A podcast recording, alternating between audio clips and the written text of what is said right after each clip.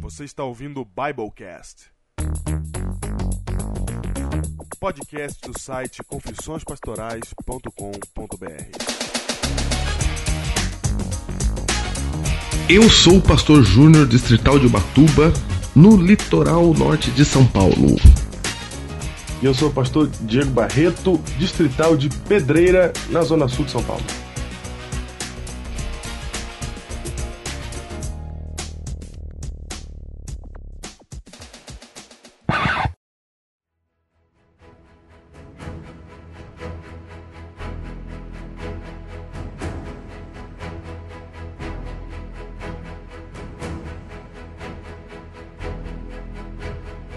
E pelo terceiro ano seguido, Diego. Chega mais uma vez o momento dos heróis se levantarem. Eles nasceram nesse momento, Diego. O título de heróis nasceu há dois anos atrás, Diego.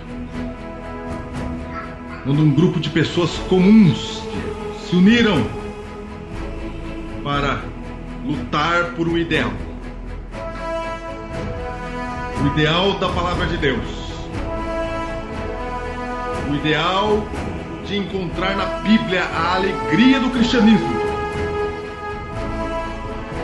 O ideal daqueles que querem transformar suas igrejas.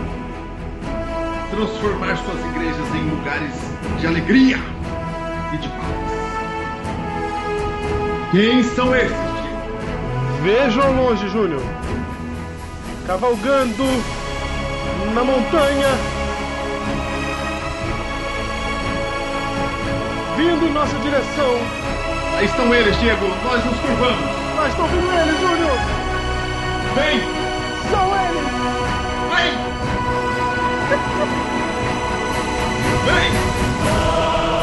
Vem! Os heróis do Biblecast. Tu é vai bom.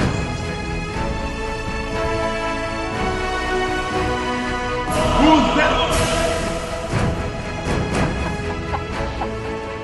Nós chamamos. Vamos começar de longe, Diego. Ó, samurais que empunhais as espadais da força. Samurais. Heróis do Japão. Heróis do Japão. Júnior, vejo cavaleiros, vejo samurais, vejo ninjas. Beijo do Nordeste de Fortaleza, Diego, os cangaceiros. Os cangaceiros do Biblecast estão chegando também junto, Júnior. Do norte, do nordeste, do sul, de todos os lados eles se reúnem. se reúnem. Se reúnem. Os grandes centuriões, aqueles que empunharam a bandeira desde o início.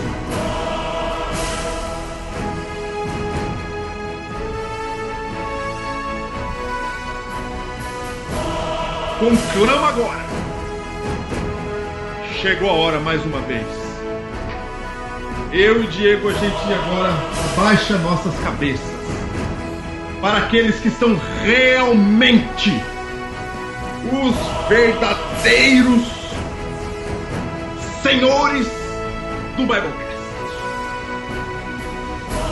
Os heróis.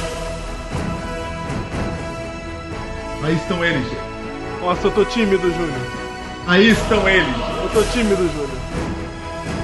Eu sei, Eu tô Diego, pequeno porque- aqui, Júnior. No meio, no meio desses heróis. A gente se cala. Eu Vejo pra onde eu olho, pra onde eu olho ao meu redor. A câmera tá virando igual os filmes do Michael Bay, Júnior. Igual os filmes do Michael Bay. Tá girando a câmera aqui. E tem Gira. herói pra todo lado, cara. Cara, quando nós começamos essa jornada, Diego, eram alguns conosco. Eram alguns conosco, Diego. Certo. Mas hoje perdemos as contas. Somos heróis na Europa, Diego. Temos heróis. Os toureiros do Biblecast. Eles vêm de todos os lugares. Eles vêm. E pra que que nós evocamos os heróis, Diego? Por quê? Nós Nós evocamos os heróis Pela terceira vez. Desse ano não passa. Júlio, nós chamamos os heróis pela terceira vez, mano. Não é possível. Pra dizer que começou o prêmio Comunicando Jesus na Web. Começou, tio. Começou. Você pode votar no link que nós estamos colocando aí no site No link. e no SoundCloud. Vota. Tem o link aí, você vai entrar lá e você só pode votar uma vez. Vota Brasil. Você vai entrar e fazer o link por meio do seu Facebook. Tem que, tem que ser pelo Facebook. Tem, porque eles ficam criando jeito de ser só um voto. Exatamente. Eles ficam criando maneiras de você não expressar o seu amor E agora você vai se pegar. apenas um voto representasse. Isso significa. Nós sabemos que não. Você. Para, Júnior. Sabemos que não. Você vai pegar e vai fazer o login no Facebook e vai entrar lá e vai votar no Biblecast na categoria blogs. Eu não sei por que tá na categoria blogs, porque não tem outra categoria pra gente lá. A gente é blog. A gente é blog. A gente é blog, Júnior. A gente não é blog, Eu cara. não sei o que a gente é, cara. Nós não estamos somos na categoria blog, cara, mas nós não somos portal também, nós não somos jovem também, nós somos um negócio esquisito aí que não tem onde pôr, botamos no blog. É. Então você vota na gente na categoria blog. E esse ano nós temos que esmagar o Daniel Gonçalves. Esmaga! Eu conclamo os arietes do bairro. Os Arites! nós temos que esmagar o Daniel Gonçalves esse ano, porque eu olhei no olho dele e falei assim: Daniel Gonçalves, esse ano você não vai ganhar gente. Chega! Chega! Não é possível! Não é possível! Então nós Tantas vidas transformadas através do Biblecast, não é possível! Que não venha o reconhecimento público! Ai, cara, essa mendigação de voto é muito engraçada. Você vota em nós, em nós como blog, e você vote devagar, porque é o seguinte: se você não votar, Fechou, já era, hein? fechou já é, votou e fechou, não tem como voltar lá e, vo- e votar de novo em outra categoria como no ano passado. Então você avalia bem os sites que você vai votar, porque é só uma chance que você tem de votar. E nessa hora, cara, lá embaixo, Júnior, lá embaixo tem, tem aplicativos para dispositivos móveis, Júnior. E Lá nós embaixo, tá temos o nosso lá categoria. também. Categoria aplicativo! Na categoria aplicativos para dispositivos móveis, nós temos lá embaixo o estudo bíblico O Caminho, Júnior. Tá lá embaixo! Tá lá embaixo. Esse estudo bíblico O Caminho é precisamente o estudo bíblico que nós lançamos no, no Fórum de Evangelismo pela Internet. Lançamos para Android, ele já está funcionando em Android, um Windows Phone, só não está na Apple Store ainda porque a Apple está nos enrolando. Então toda hora a Apple inventa uma, uma desculpa para a gente ter, esperar mais 15 dias para publicar. Então nós estamos nessa luta nesse momento para publicar o aplicativo na Apple Store, mas já está na Android, já mais de 5 mil pessoas fizeram download, já está no Windows Phone e você vota lá no Estudo Bíblico O Caminho, o primeiro estudo bíblico para dispositivos móveis do mundo Do mundo! em português. Não é um feito de pouca monta. Não é um feito de Pokémon. Não Então é. você vai O votar estudo bíblico, em pra você, dois. Que não, pra você que não viu, pra você votar com segurança, o estudo bíblico, ele é totalmente moderno, ele tem o design é feito por ninguém mais, ninguém menos que um herói, Júnior. O Michelangelo do Biblecast. Michelangelo do Biblecast, sim. Porque o Felipe é o Leonardo da Vinci, ele é o Michelangelo, Certo. certo? O Michelangelo do Nós temos Biblecast. todas as tartarugas ninjas que estão aqui. O, o Michelangelo do Biblecast, Júnior Duarte, o responsável pelo design, né, Júnior? O Alexandre Nunes, que foi o programador, que é membro da Igreja da Alvorada, da onde eu fazia parte no ano passado, né, na Igreja da Alvorada de São Paulo. Ele, fe- ele foi o programador, fez toda a programação para Windows Phone, para Android, para iPad, para iPhone, porque iPad e iPhone não é a mesma coisa no iOS, né? Ele fez a programação para tudo isso. E o estudo bíblico Caminho Júnior, ele n- foi escrito linha por linha somente para ser um estudo bíblico para celulares e dispositivos móveis. Então ele não é copiado de lugar nenhum, sabe? Júnior? Sei, sei. Ele não é copiado de lugar nenhum. Ele foi escrito linha por linha para ser um estudo bíblico diferente, com uma outra linguagem para os nossos dias de hoje. Vale muito a pena. Nesse estudo bíblico você tem lá a Bíblia, nova versão internacional inserida dentro dele. Tem as perguntas, tem as respostas. Tem tudo, você pode salvar o seu progresso, você pode no final de tudo, você vai procurar uma igreja mais próxima de você. É muito legal. Então, vota aí no Estudo Bíblico o Caminho. Se você tem Android e Windows Phone, baixa já. Se você tem Apple, ora, porque Ora. aí Vai chegar. Vai chegar, vai chegar. É isso, gente. É isso, gente. Confissõespastorais.com.br e Estudo Bíblico O Caminho. Vota. Calma aí, Júnior, calma aí. Não é assim, não é assim. Olha pra esses heróis ao nosso redor agora, cara. Nós não podemos simplesmente parar e falar, vota.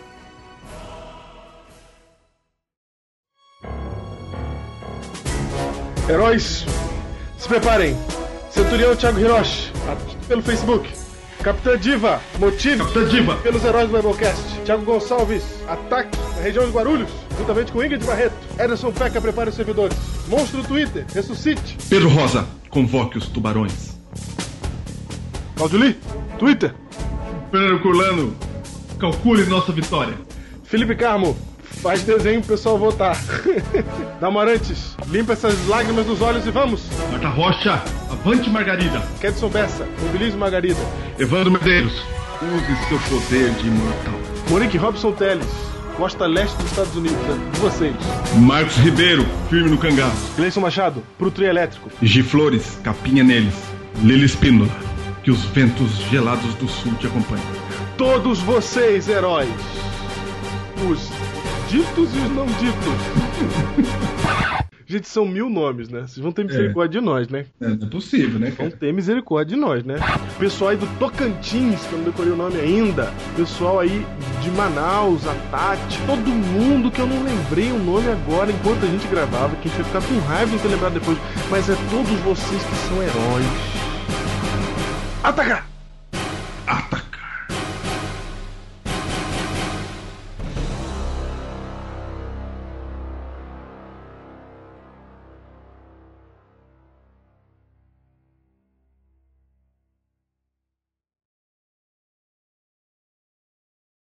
Cara, uma coisa é certa. Nós podemos não ganhar de novo esse ano, mas as melhores convocações são as nossas. É verdade.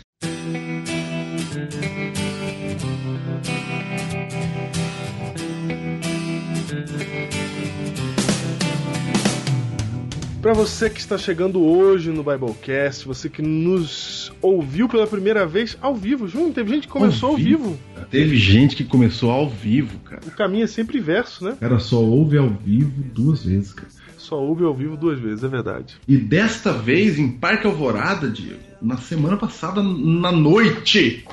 Na noite, E foi em tempo de gravação, você sabia? é mesmo, foi no, no horário da, que a gente faz as gravações. Nós começamos às 10 para 1 e às 4 da manhã ainda estávamos lá. Nossa, realmente, Foi. realmente. Foi, foi muito bom, cara. Foi muito bom. Pena que não deu pra gravar. Pena que não deu pra gravar, é verdade. E nós estamos discutindo entre nós se esses dois Bobo- Biblecasts que fizemos lá. Foram dois, hein? Foram dois temas diferentes, é verdade. Dois temas.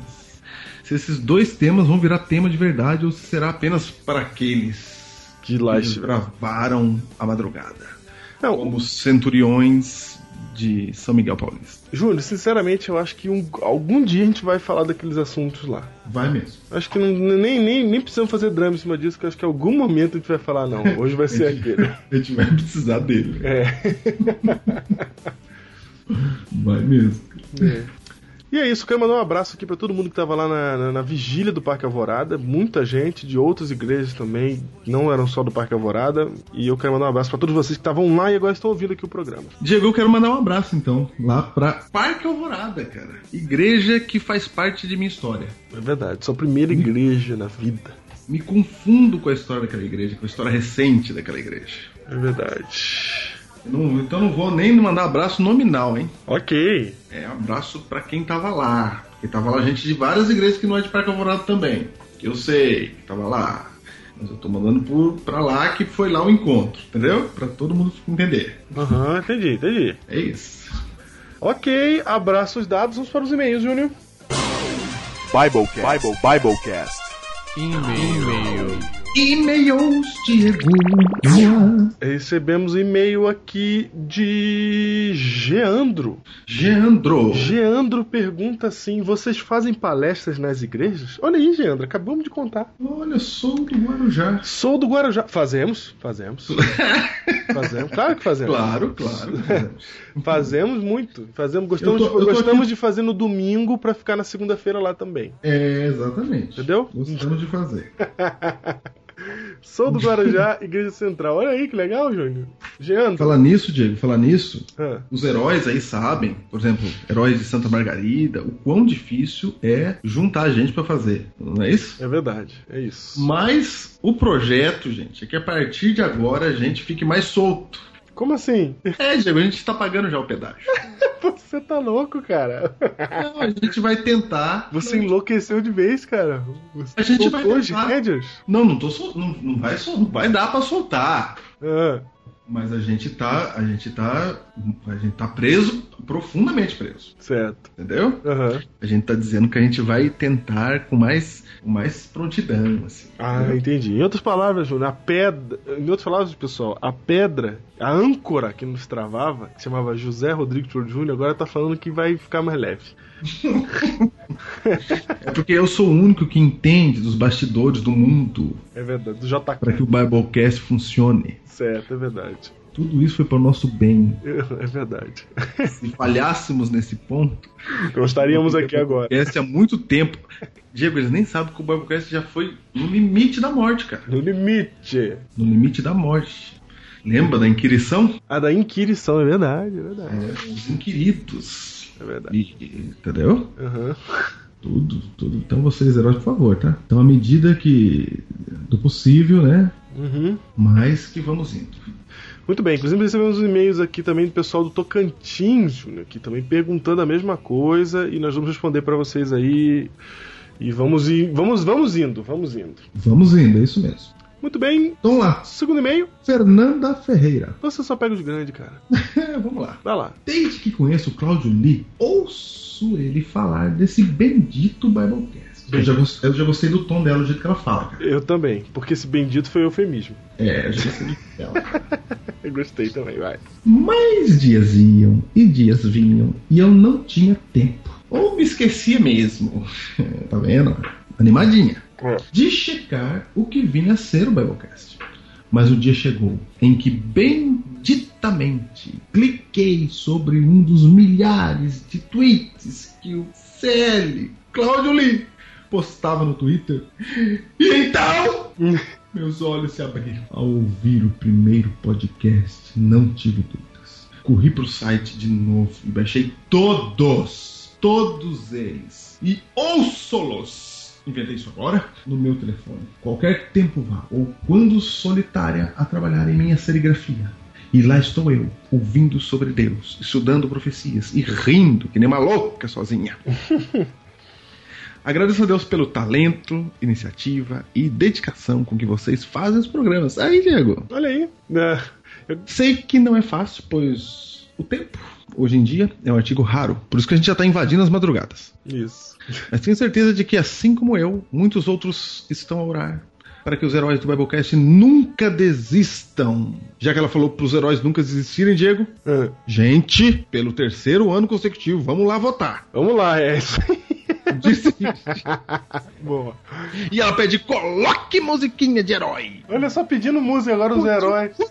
Cara, os heróis agora estão pedindo música. Mole, cara. Eu vou falar de novo pra você colocar, tá? Ah, cara, eu vou te falar. Para que os heróis do Biblecast nunca desistam.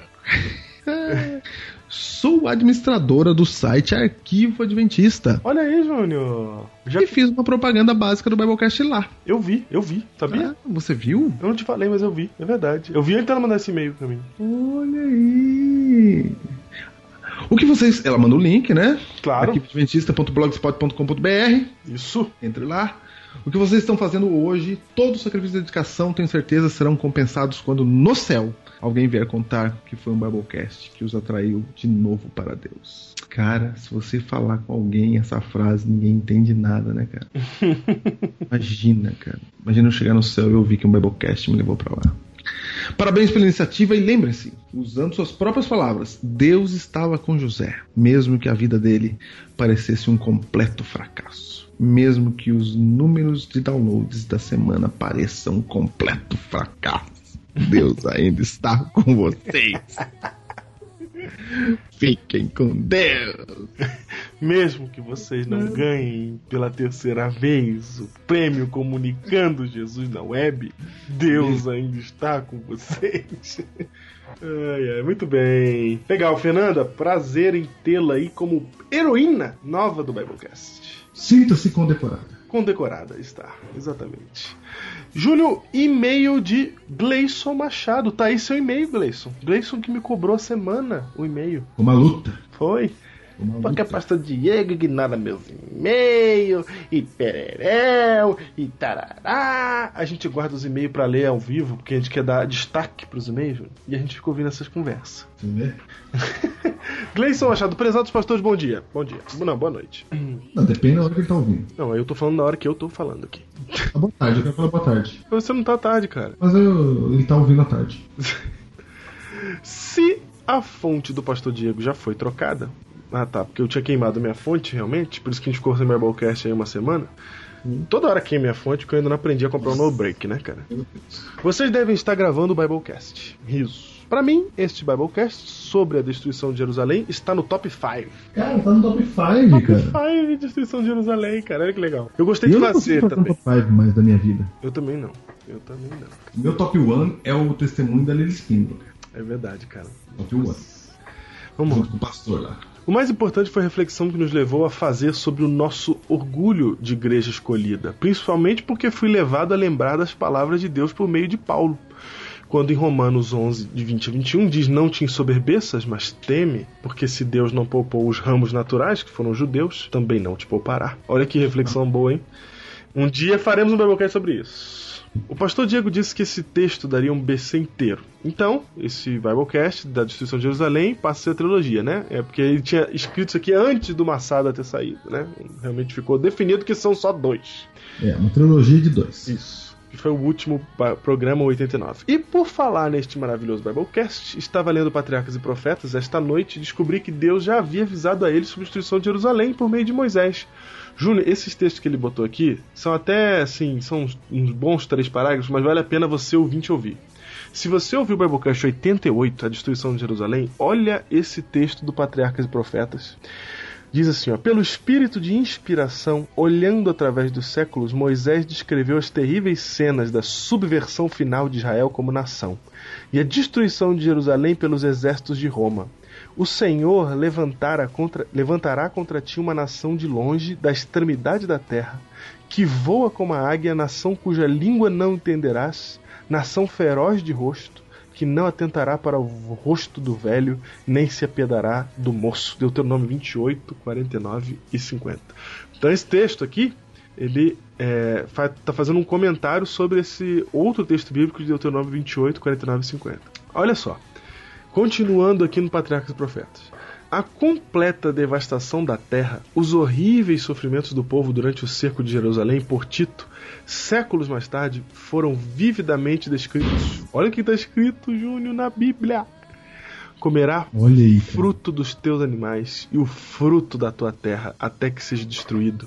E te angustiará em todas as tuas portas, até que venham a cair os teus altos e fortes muros em que confiavas em toda a tua terra. Comerás o fruto do teu ventre. Olha só, Júnior, fruto do teu ventre, Júnior. Isso te lembra alguma coisa do Biblecast 38? Claro. a carne de teus filhos e de tuas filhas, que te der o Senhor teu Deus, no cerco e no aperto com que os teus inimigos te apertarão. E quando a mulher mais mimosa e delicada entre ti, que de mimo e delicadeza nunca tentou pôr a planta de seu pé sobre a terra, será maligno o seu olho contra o homem de seu regaço, e por causa de seus filhos que tiver, porque os comerás escondidas pela falta de tudo, no cerco e no aperto com que o teu inimigo te apertará nas tuas portas. Textos bíblicos Deuteronômio 28, 51 a A maldição da aliança, né, cara? 56 e 57, cara. Cara, todo poder essa descrição aqui do texto de, de Deuteronômio, porque eu realmente não sabia que estava escrito desse jeito aqui. Não, não lembrava que tinha uma ligação com aquilo. Você sabe o que aconteceu antes lá, quando, quando os leprosos vão, vão... Sabe aquele episódio lá que os leprosos é que salvam os caras? Sim, Que estavam no cerco dos assírios? sim. Os caras comem os filhos também, cara. Mas não tem a história da mulher mimosa, cara. Porque a mulher, cara. O, o Flávio Josefo, que não é fonte bíblica, que não, não é isso. O Flávio Josefo fala que a mulher que comeu o próprio filho, cara, é a mulher rica que não morava em Jerusalém, cara. Nossa, cara. E aí, velho. E aí o texto fala assim, ó.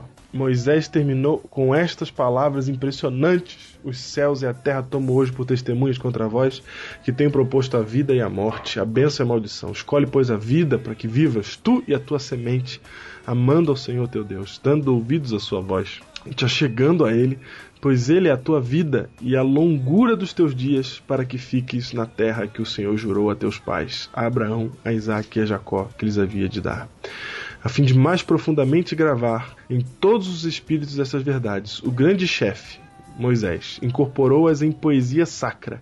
Este cântico não era somente histórico, mas também profético. Olha aí, Júnior. Olha aí, cara. E Moisés fez isso aqui virar música pro pessoal não esquecer dessas palavras, cara. E aí o, o, o- o Gleison termina dizendo assim: o que impressiona é que Moisés colocou essas mensagens nos cânticos, mas já não cantavam para louvar a Deus e se esqueceram de atentar para a mensagem. O que os judeus jamais poderão dizer é que foi por falta de aviso. No serviço de louvor eles cantavam que se afastassem do Senhor, tudo isso aconteceria, mas a religião ficou fundamentada nas formas. Nossa, cara. É um herói, cara. Cara, isso é um herói. Prezados, se alguma coisa que escrevi for spoiler, ok, não é, não é, não é, não precisa ler. Fica tranquilo, foi muito bom, foi muito útil, valeu. Um forte abraço pra você também, Gleison Machado. Tá aí. Bruno Mafra. Diego, tava lá na vigília, hein? Tava lá. Boa tarde, bom dia, boa noite. Isso é, Senhores, isso é acres- pastor. acres- acréscimo do Júnior, escribal do Júnior. É, Senhores Pastor Júnior e Pastor Diego, tudo bem? Descobri o canal domingo na vigília do Alvorada. Tô gostando bastante. Parabéns pela cri- criatividade e dedicação no projeto. Abraço pra vocês. Fica com Deus. Vota, Bruno! O Bruno Mafra é aquele que tava quase dormindo no final? É. Ah, Bruno, eu lembro de você, cara. Muito bem, valeu, Bruno. Um abraço, cara. Bom te conhecer lá também. Bruno é gente boa, cara. Gente boa mesmo. Ele entrou na brincadeira com a gente lá. É firme. Clébio Maurício. Olá, amigos. Gostaria de muito de ter vocês conosco numa programação especial em nossa igreja. Olha aí, Júnior. Opa, é o que nós dissemos. Do sétimo dia de And- Andrade de Araújo, em Belfor Roxo, Rio de Janeiro. Tá lá. Gostaria de agendar uma data, mesmo se for no ano que vem. Sem problema. Vamos marcar já aqui, ó. É, ano que vem não dá. 2014, na. Nas Olimpíadas de 2014. Da Na Copa. Copa de 2014, nós vamos estar lá em Belfort Roxo, fazendo ao vivo o Biblecast. tô brincando, tô brincando, Clébio. Vamos, vamos conversando. Ana Ribeiro, vai, Júnior. Olá! Quero adquirir alguns exemplares do volume 1 com os 82 episódios do Biblecast a fim de compartilhar com outras pessoas. Aguardo retorno sobre os valores e a forma de envio. Eh, Ana, Ana, nós não temos nenhuma, nenhum sistema de envio de valores de nada de gravação. A gente não tem isso aí. Na verdade, os heróis estão até produzindo um DVD, mas não vai do 1 até o 82. Não sei, não sei se vai. De repente vai, né? Eu não Acho que é, sei. cara. Os heróis estão produzindo aí o DVD. é os heróis que sabem disso aí, cara. Eles que sabem, a gente não sabe disso direito. Então, Ana, entra, Entra no grupo lá. isso, entra no grupo do Facebook lá que eles vão te informar aí sobre esses DVDs, que a gente também não, não tá a par disso daí, não. Não temos nada a ver com isso, ok? Ok. Isso. Alô, gente, é isso. Biblecast 90. Não tem escolha ser pastor de novo. Eu gostaria muito que vocês, heróis, também pressionassem o Vinícius Miranda e o Wagner Guiar para que a gente tivesse de novo o programa tão saudoso que nós tínhamos entre nós. Hum. Verdade. Escolha ser pastor. É isso. Falou! Vai!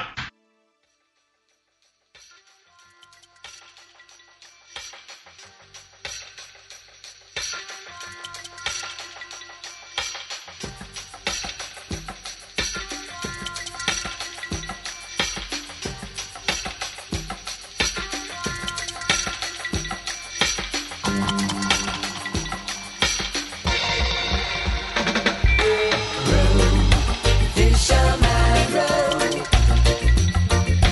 Keep on rowing your boat. Brother man, brother man, your road. Fish on my road. There are lots of hungry bellies there, sure. E esse é o seu Biblecast 90. Estamos aqui hoje, Júnior, para falar de um assunto que nós estamos vivendo um momento importante, que nós estamos em pleno evangelismo web, né, Júnior? O primeiro da história. O primeiro da história, é verdade. Estamos aí na história. contagem regressiva. Se você não sabe o que está acontecendo, por favor, se atualize, vá no site ao vivo.esperança.com.br. Porque se você não sabe o que tá acontecendo, você já perdeu ontem. Você já perdeu ontem, exatamente, porque na quinta-feira, no dia 20 de setembro de 2012, já começou a contagem regressiva, que é. O que, que é, Júnior? É um. Não vou dizer uma semana de oração, é uma mini semana de oração, é isso? É um. É um três dias, três dias de pregação sobre o fim do mundo com o pastor Luiz Gonçalves. E é só pela internet. É, e você que tá ouvindo isso no ano de 2033 e fala assim: olha, não tinha evangelismo pela internet? Sabe que aquele ano de 2012 foi sui generis, porque o mundo ia acabar no final de 2012. É verdade. Por isso o título Contagem Regressiva. É verdade. Por isso esse é o tema. Por isso o tema é o fim do mundo. Exatamente. E, e pastor Luiz Gonçalves será o orador ao vivo na internet. E só pela internet isso é o legal e diferente, né? Esse é o diferente. É o programa só feito para a internet e pela internet. Então nós estamos participando aí, mandando mensagens, tweetando, assistindo, interagindo. Agora, Diego, já que estamos falando de evangelismo na internet, hoje eu e você, nós vestiremos a capa do evangelista. A capa do evangelista. A mente do evangelista, Diego. Como é que é a mente do evangelista, Júnior? É isso que nós vamos ver hoje. Como é a mente do evangelista. E sabe por que veremos a mente do evangelista? Porque a mente do evangelista, ela é, digamos assim, há um certo preconceito, Diego. Falaremos dele, preconceito contra a maneira de ver do evangelista. É verdade, Júnior. Há um certo preconceito Por mesmo. isso, o título do Biblecast de hoje, eu evoco a todos aqueles que na linha de frente pegaram suas Bíblias e de forma ousada chamaram as pessoas para os pés de Jesus Cristo. Diego, qual o título do Biblecast de hoje? O título do Biblecast de hoje é Briga-os a entrar. Opa, olha que frase, Diego. Dita por Cristo. Sim, inclusive uma frase aqui que a gente já até mencionou quando a gente falou de evangelismo. Não é a primeira vez que a gente fala de evangelismo, hein, Júnior? Não, a gente já entrevistou grandes evangelistas aqui. É verdade, a gente já entrevistou o próprio é, Luiz Gonçalves, a gente já falou de evangelismo, a gente já falou de pregação, né? Isso, A gente já falou de muito desse assunto e já inclusive citamos o texto que encabeça o título desta semana. Mas precisamos entrar nele novamente com uma nova visão para falarmos de algo mais profundo a respeito do evangelismo, Júnior. Ok. E eu vou ler o texto aqui, Diego. Lucas 14, 23. Respondeu-lhe o Senhor. O Senhor aqui é o Senhor da grande ceia, né? Uhum. Que simboliza Cristo. Respondeu-lhe o Senhor: Sai pelos caminhos e atalhos e obriga a todos a entrar. Para que fique cheia a minha casa. Essa é um trecho da parábola da grande ceia. Quando os convidados rejeitam o, o apelo do Senhor da ceia, e ele fala: não pode sobrar comida. Não pode sobrar comida, Diego. Não pode sobrar comida. Não pode sobrar comida. Vai pelos caminhos e atalhos e obriga o povo a entrar para que fique cheia a minha casa. Que comida que não pode sobrar, Diego? Do banquete da salvação. Exatamente. A palavra de Deus, ela não volta vazia. Há poder na palavra de Deus, Diego. Há poder.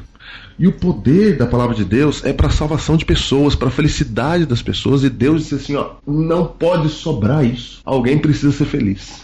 Só que como as pessoas nesse mundo não entendem isso, Diego, assim como um animal de estimação que está em perigo, ele não entende quando você vai salvá-lo, entendeu? Aham, entendi. Já tentou entendi. salvar um cachorrinho machucado? Já. Ele vai te morder. Se ele Exatamente. estiver enroscado em alguma coisa, entendeu? Ele não vai deixar você tirar. Você tem que tirar na marra para salvar. Assim são os seres humanos em relação ao poder da verdade de Deus, Diego. Para a alegria delas. Então Deus dá um, ele faz um apelo poderoso e ele convoca pessoas e diz assim: vai e obriga-os a entrar. Porque é o seguinte, Júnior, o que tá em questão aqui é o seguinte: a gente acha que a gente não pode é, forçar muito a barra para levar o evangelho, né? A gente pensa assim, não podemos forçar a barra.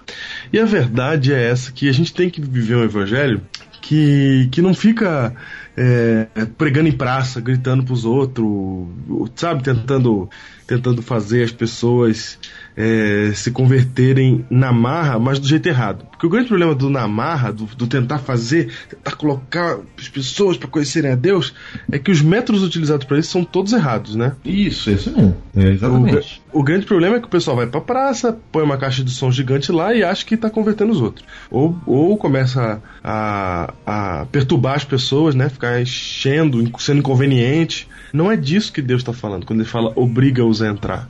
Com, com esse texto, Deus tá falando assim: ó, você vai fazer de tudo pra salvar essas pessoas. Você vai fazer de tudo. E se ela não quiser, você vai fazer um. Vai dar um jeito pra ela querer. É isso que ele tá falando. Ele não tá falando pra você amarrar ninguém. Ele não tá falando pra você ficar gritando na cabeça de ninguém até ela mudar de ideia. Ele tá falando pra você dar o teu jeito pra fazer ela encontrar a salvação, ainda que ela não queira essa salvação. De, ainda que ela não queira. E a nossa mensagem, ela é, Júnior, uma mensagem urgente, porque o tempo, o, o relógio tá, tá, tá rodando, cara, ele não para. Você tá ouvindo esse programa agora e o tempo tá passando, cara. O tempo tá passando, ele não vai voltar. E a todo momento, o, o tempo da volta de Jesus vai chegando. E quanto mais perto da volta de Jesus vai chegando o tempo, mais perdidas as pessoas vão ficando, cara. Então nós temos, um, nós temos um- uma urgência, um desespero. Um vai logo porque, cara, tá faltando pouco. E aí você fala assim, não, não falta pouco coisa nenhuma, vai, vai demorar ainda, não vai ser mês que vem, não vai ser daqui a um ano. Primeiro, você que pensa isso. E segundo, cara, que o tempo não termina quando Jesus volta. O tempo termina quando, tem, quando, quando você morre, por exemplo. Opa, é mesmo, hein? O tempo não termina só com Jesus volta. Se você morreu, perdeu, acabou, meu. Se escolheu, escolheu. Se tu não escolheu direito, já era. E, e- e como ninguém sabe quando vai morrer, né? É melhor você vir logo. Por exemplo, Júnior, eu fui- fiz evangelismo agora na minha igreja e alguém falou assim pra mim: Ah, fulana não quer batizar agora porque ela quer batizar é, lá na frente porque é o mês do aniversário dela. Por exemplo. Por exemplo, Ou, ou porque quer, quer lá na frente, porque vai, vai esperar fulaninho, porque é muito amigo dela e tal. Quando me falaram isso na reunião de evangelismo, eu falei assim, gente, essas pessoas que estão dizendo que não vão batizar agora, que já estão preparadas e querem batizar lá na frente, as pessoas não- não estão entendendo. Elas não estão entendendo, cara. Mas pra frente não existe, cara. Ela precisa de um advogado no céu agora. Ela precisa de alguém pra defendê-la agora. Ela precisa começar a nova vida agora. Não pode deixar pra depois, cara. Porque esse depois pode nem acontecer. Na pior das hipóteses, esse é o argumento final. Eu quero deixar ele por último. Primeiro lugar é se você pode começar uma vida nova com Deus, porque você vai esperar pra amanhã, cara. Você não tá entendendo o negócio. Segundo lugar, cara, se tem um diabo tentando ferrar a sua vida, cara, você vai demorar pra fazer uma aliança com Deus. Por quê? Terceiro, cara, você não sabe o dia de amanhã. Você não sabe se vai viver, se vai morrer. Se você me garante que vai estar vivo semana que vem? Eu não garanto nada pra você, cara. Eu não sei se eu vou estar vivo semana que vem, cara. Então você não tem, você não, não tem esse negócio de ai lá na frente, momento chegar, quando as luzes estiverem brilhando pra mim, cara, você conheceu, você entendeu, é agora a hora, é agora. Então, a nossa mensagem ela é urgente. A nossa mensagem é, embora a gente não deva pregar ela de maneira irresponsável, pregar ela de, é, de maneira errada, ela é uma mensagem urgente, ponto final. E eu não posso ficar parado sentado esperando. Diego, é isso, cara. E você falou aí, ó, de, de falar na praça, etc. Coisas que a gente não gosta, né? É. Eu quero citar aqui alguns textos do livro Evangelismo, de Ellen White, página 330, diz assim, ó. Quando em nosso trabalho para Deus seguirmos energicamente métodos corretos, ter-se-á uma colheita de almas. Note que nós não estamos falando aqui que é qual- a qualquer preço. Uhum, Deve haver o métodos método corretos. correto. Entendeu? Então a primeira coisa é isso que você tem que entender. Estamos falando do método correto. Agora, Diego, eu entendi o que você falou aí da urgência, cara. E é sensacional. Mas eu tenho percebido ultimamente, há, há uns 10 anos, Diego, eu percebi a igreja, principalmente aqui onde a gente está, porque várias pessoas estão ouvindo isso, né?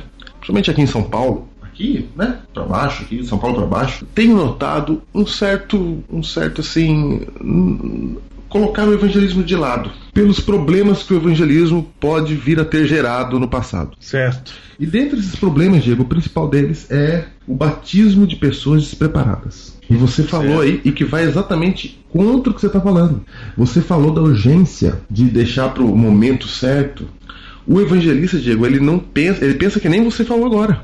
Aham. Para o evangelista, o momento certo é agora. É esse. É esse. E aí como é que faz, entendeu? Então a igreja quando olha para uma campanha de evangelismo, às vezes a igreja acha que parece que tá, sabe quando tá tirando o filho a forceps? Sei. É, parece que tá contra a natureza. Parece que é um negócio meio meio assim, não devia estar daquele jeito, entendeu?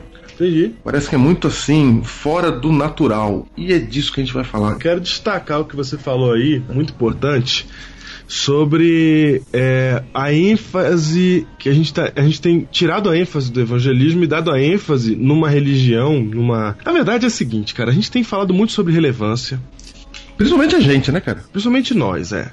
E, e a Você, né, gente. cara? Principalmente, cara. Sim, e nós temos. Esse é o- o- o espírito da relevância. Isso. Só que, só que a gente, e a gente tem que ser relevante mesmo, principalmente relevante na comunidade, na sociedade, porque se, se a gente não for relevante na nossa comunidade, a gente não tem evangelho pra pregar. A gente tem só pra falar, né? Mas mas viver, pra pregar mesmo, pra convencer as pessoas, pra mostrar o que nós somos, o que, que nos motiva, não vai, não vai acontecer se a gente não for relevante na nossa comunidade. Entretanto, Júnior, não estamos aqui pra ser relevantes. Aí sim, fomos surpreendidos novamente. Opa, nossa, Diego. Não entendi agora. Entendeu? Nossa, não, fala de novo. Ó, eu, eu vou- Vamos lá. vou grifar. Nós temos que ser relevantes, mas não estamos aqui pela relevância. Você falou que nós não estamos aqui pra ser relevante, Diego. Isso. Porque nós, Fiquei até com medo agora. nós É temos isso, que ser. gente. É isso, gente. Você vê? O evangelista ele é um maluco. Não, cara, não é maluquice. Ele parece maluco. Quando você olhar pro evangelista, você vai olhar pra ele e falar assim: Ah, não é possível, cara. E agora eu, olhei- eu sempre disse que o Diego era evangelista. E ele soltou uma frase que na minha cabeça é, não é possível, cara. Não, cara. Vai, É assim? vai, vai, Diego. Explica pra mim. Eu estou dizendo que você tem que ser relevante, você tem que fazer o que for preciso fazer. E isso quer dizer cuidar das pessoas ao seu redor, na sua comunidade e etc. No entanto, nós não estamos aqui para isso. Nós estamos aqui com uma, uma mensagem, né? A mensagem do terceiro anjo lá. Aliás, a- as três mensagens angélicas são uma mensagem estrita para o tempo do fim. Ó, o juízo de Deus está chegando. É chegada a hora do seu juízo. Então, não dá pra gente só ser relevante, não é? Tanto que é, tanto é Ju, que Ellen White tem alguns textos fortes aí que fala, por exemplo, que nós, nós como adventistas, nós- nossa missão de pregar a volta de Jesus é tão forte que nós não podemos nos dar ao luxo de ter alguns ministérios que outras religiões têm. Por exemplo, os batistas, os presbiterianos, eles, eles têm coisas, têm, nós temos hospitais, né? Nós temos é, escolas, mas tem certas tem certos ministérios que nós não temos exatamente porque nossa preocupação é outra e nós fomos colocados aqui com esta outra preocupação. Se a gente for entender que todas as igrejas cristãs podem estar sendo usadas por Deus, obviamente elas vão ter funções diferentes e a nossa é de urgência, certo? Diego, olha só, para corroborar com o que você está falando. Evangelismo, página 120. Não devemos gastar o tempo inutilmente nesta grande obra.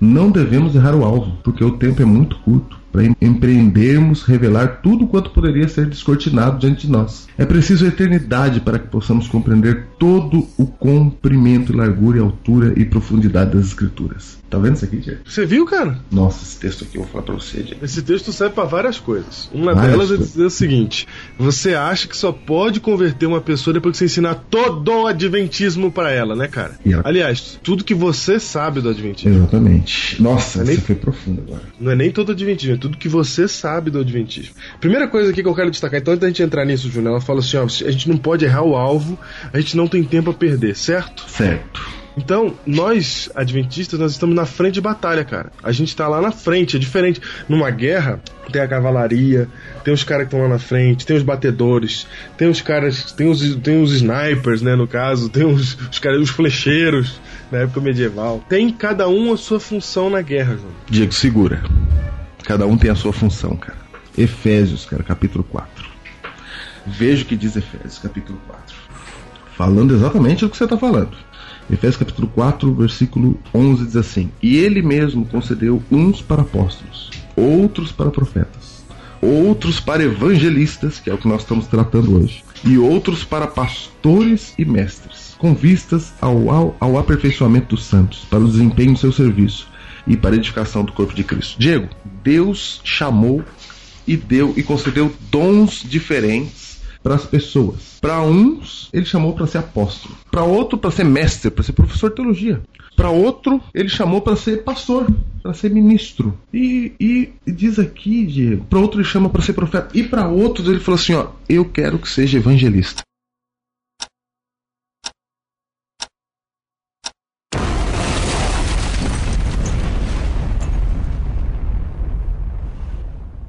Digo, o que eu entendo desse texto é que o evangelista é diferente dos outros. Deus chama algumas pessoas e fala assim, ó, você vai ser evangelista. A obra de Deus, Diego, ela não, é, não deve ser feita só de uma maneira. Por exemplo, a igreja adventista, ela tem várias coisas. Tem os desbravadores, tem os hospitais, tem as escolas adventistas, tem tem, tem um monte de coisa. de- Tem a literatura que a gente entrega de casa em casa. Então, há várias maneiras. Tem curso de saúde, curso como deixar de fumar. Tem um monte de coisa, vários métodos que, na minha opinião, devem ser usados em conjunto e na hora certa. E o evangelismo é um braço da obra de Deus. E é um braço importante, é uma arma importante. Você estava falando aí da, da guerra, né? No, no- no, no pelotão, lá na guerra, o comandante, o general, ele tem vários soldados que servem para ocasiões diferentes, para coisas diferentes. Tem formações diferentes. Um- Tem vezes que é hora de atacar, tem vezes que é hora de recuar. entendeu? Isso. Uhum. É uma guerra, e nós estamos numa guerra contra o bem e o mal. E o evangelista, ele é um tipo de soldado. Ele é, cara.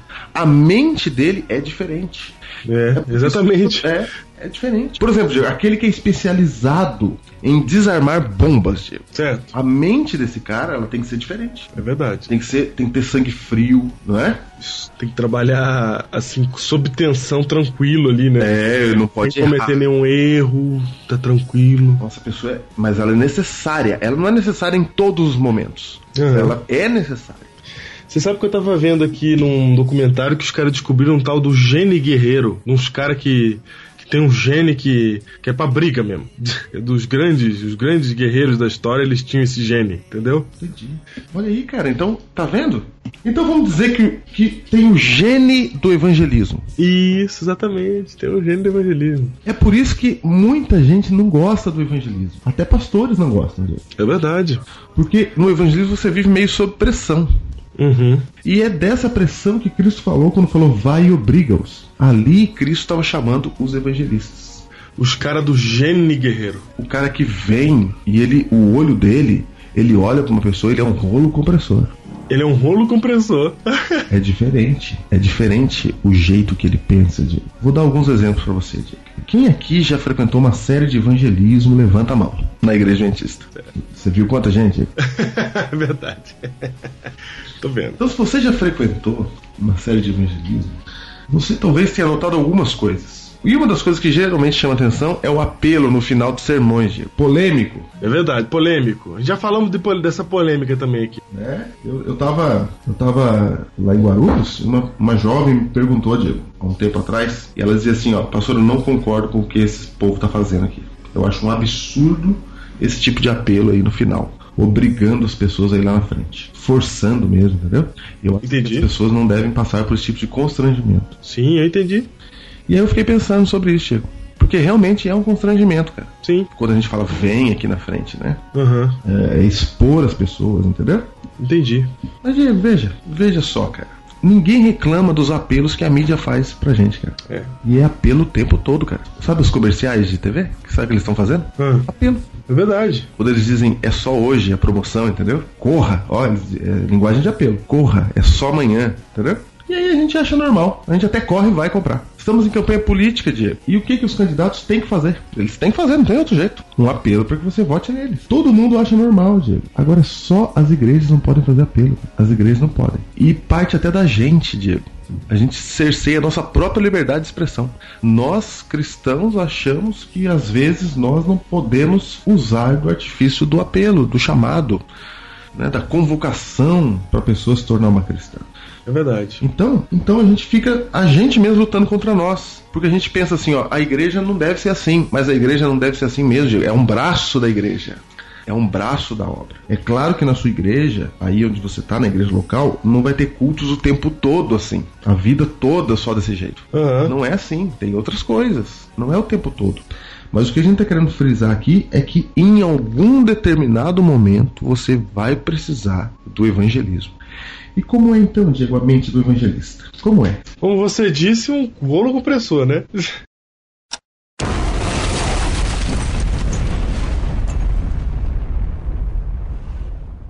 Exatamente. O evangelista, Diego, ele é um rolo compressor.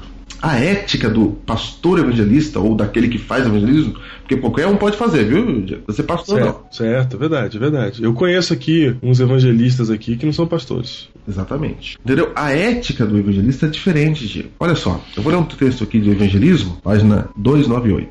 Uhum. Subtítulo aqui é assim, ó. É necessário tomar a ofensiva. Olha só. Tá vendo? É preciso haver cautela, diz Ellen White. Mas, entendeu? Mas, Mas. aham. ela- é preciso haver cautela. Ninguém Mas, conjunção adversativa, Mas, ao passo que alguns obreiros são precavidos e se apressam lentamente, se não houver ao seu lado na obra os que veem a necessidade de tomar a ofensiva, muito se perderá. Percebeu? Que precisa Entendi. dois grupos? Olha. entendi. Passarão as oportunidades e a porta aberta pela providência de Deus não será percebida. Entendi. Quando pessoas que se acham sob convicção não são levadas a decidir-se o mais cedo possível, há risco de que essa convicção se desvaneça pouco a pouco. Frequentemente, como quando uma congregação se acha mesmo no ponto em que o coração está preparado para a questão do sábado, por exemplo, Uhum. esta é retardada por temor das consequências. A gente fala, não, vamos preparar mais, entendeu? Sei. dá mais um tempo. Isso se tem feito e não bons têm sido os resultados. Deus nos tem feito depositários da verdade sagrada. Temos uma mensagem, uma mensagem salvadora que nos é ordenada, que nos é ordenado dar ao mundo, a qual se acha grávida de resultados eternos, Diego. Olha aí. Digo aqui disse que a mensagem de Deus, a mensagem salvadora, está grávida de resultados eternos. A nós, como um povo, foi convia- confiada a luz que deve iluminar o mundo. Diego, então eu percebo aqui, ó, muitos são precavidos. Hum. Se não houver ao seu lado na obra os que veem a necessidade de tomar a ofensiva, muito se perderá. Entendi. Você viu que tem que ter uma galera do gene, do gene evangelista, do gene guerreiro? Tem que ter. Tem que ter. E eu vou dizer mais uma coisa, João. Eu vou dizer mais uma coisa que é aquele texto lá. Olha, olha, olha só, Juna, a prova de que tem que ter o gene, que tem, que- tem que ter a galera que tá, que tá com a urgência na cabeça, tá? Porque se deixar, cara, a gente fica assim, ah, não, não é assim, tem que ir devagar. Gente, tem gente que tem que ir devagar mesmo. Que ir devagar com certas pessoas é obrigá-los a entrar. Opa, olha aí. hein? Eu tô indo devagar porque é o único jeito. Mas tem gente que é, é o desarmar a bomba, Júnior. Porque pra desarmar a bomba, você tem que desarmar ela devagarinho. Por mais que o timer dela esteja dizendo dois minutos. Mas o senso é de urgência. E isso, senso de urgência, mas eu tô indo devagarinho, entendeu? Uhum.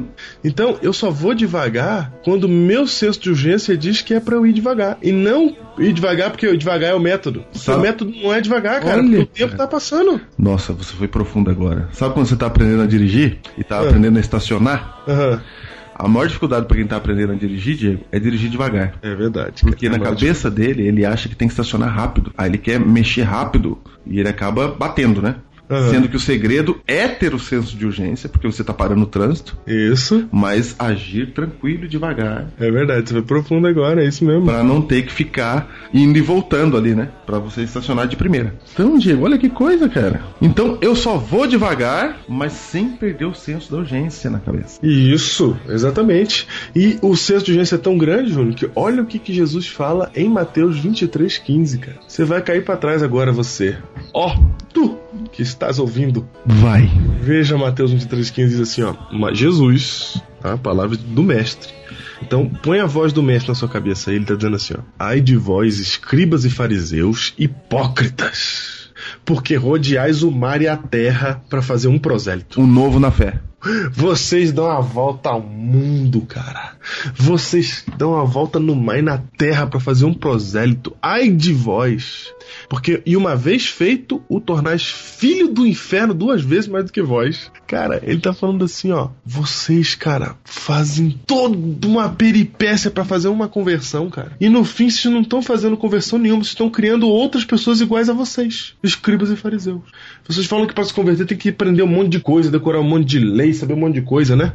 Pois é, vocês só estão replicando o comportamento de vocês, vocês não estão fazendo um prosélito sequer. Meu Deus do céu, Diego.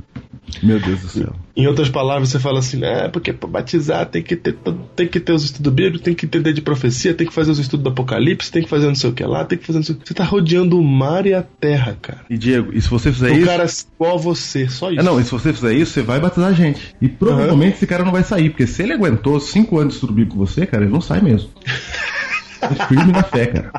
É verdade, cara. Ele não sai, cara. O problema é que ele entra que nem você, cara. Você é esse pessoa aí que. Você tá replicando. O problema é que esse cara vai achar que pra fazer um, um conversa ele tem que fazer a mesma coisa que você fez com E ele. aí a gente barra o poder do Espírito Santo, cara. É a gente verdade. põe limite no Espírito Santo e fala assim: o Espírito Santo só atua se fosse em seis meses. É, não, eu ouvi isso. Eu ouvi isso, esse evangelismo. Eu ouvi alguém falar assim, ó. Não, em 20 dias não dá pra batizar ninguém, não dá pra converter ninguém. É, Aí o eu falei, um Espírito Santo não "Oi, consegue, cara. O- Oi, oi, oi, nossa, vamos rasgar, vamos rasgar da Bíblia aquela parte lá que fala do do do, do etíope, né? Rasga. Rasga fora aquela parte do etíope que se converte um dia com o Felipe, Ah, sabe o que vão dizer? Olha Ah, fora. vão dizer que ele já era da igreja, que ele já era judeu. que já era da igreja, já era judeu. Quem vai falar isso aí? Não, é o que falam, cara. Quem mais fala isso aí? Eu nunca vi ninguém falar isso na minha Eu nunca vida. Só... vi, cara. Tem um- tem um- não, a, a- a forte pregação contra o evangelismo é grande, cara. Vai surgindo novas tendências. Vai surgindo novas tendências. Vai. Eu nunca ouvi isso aí que você tá falando. É, cara. Tô falando, cara. Então, Diego, E aí, como é que resolve isso? limita o Espírito Santo, cara. Aí quando você vê um evangelista lá na frente da sua igreja falando, vem agora e batiza agora, aí o que, que a gente faz, Diego?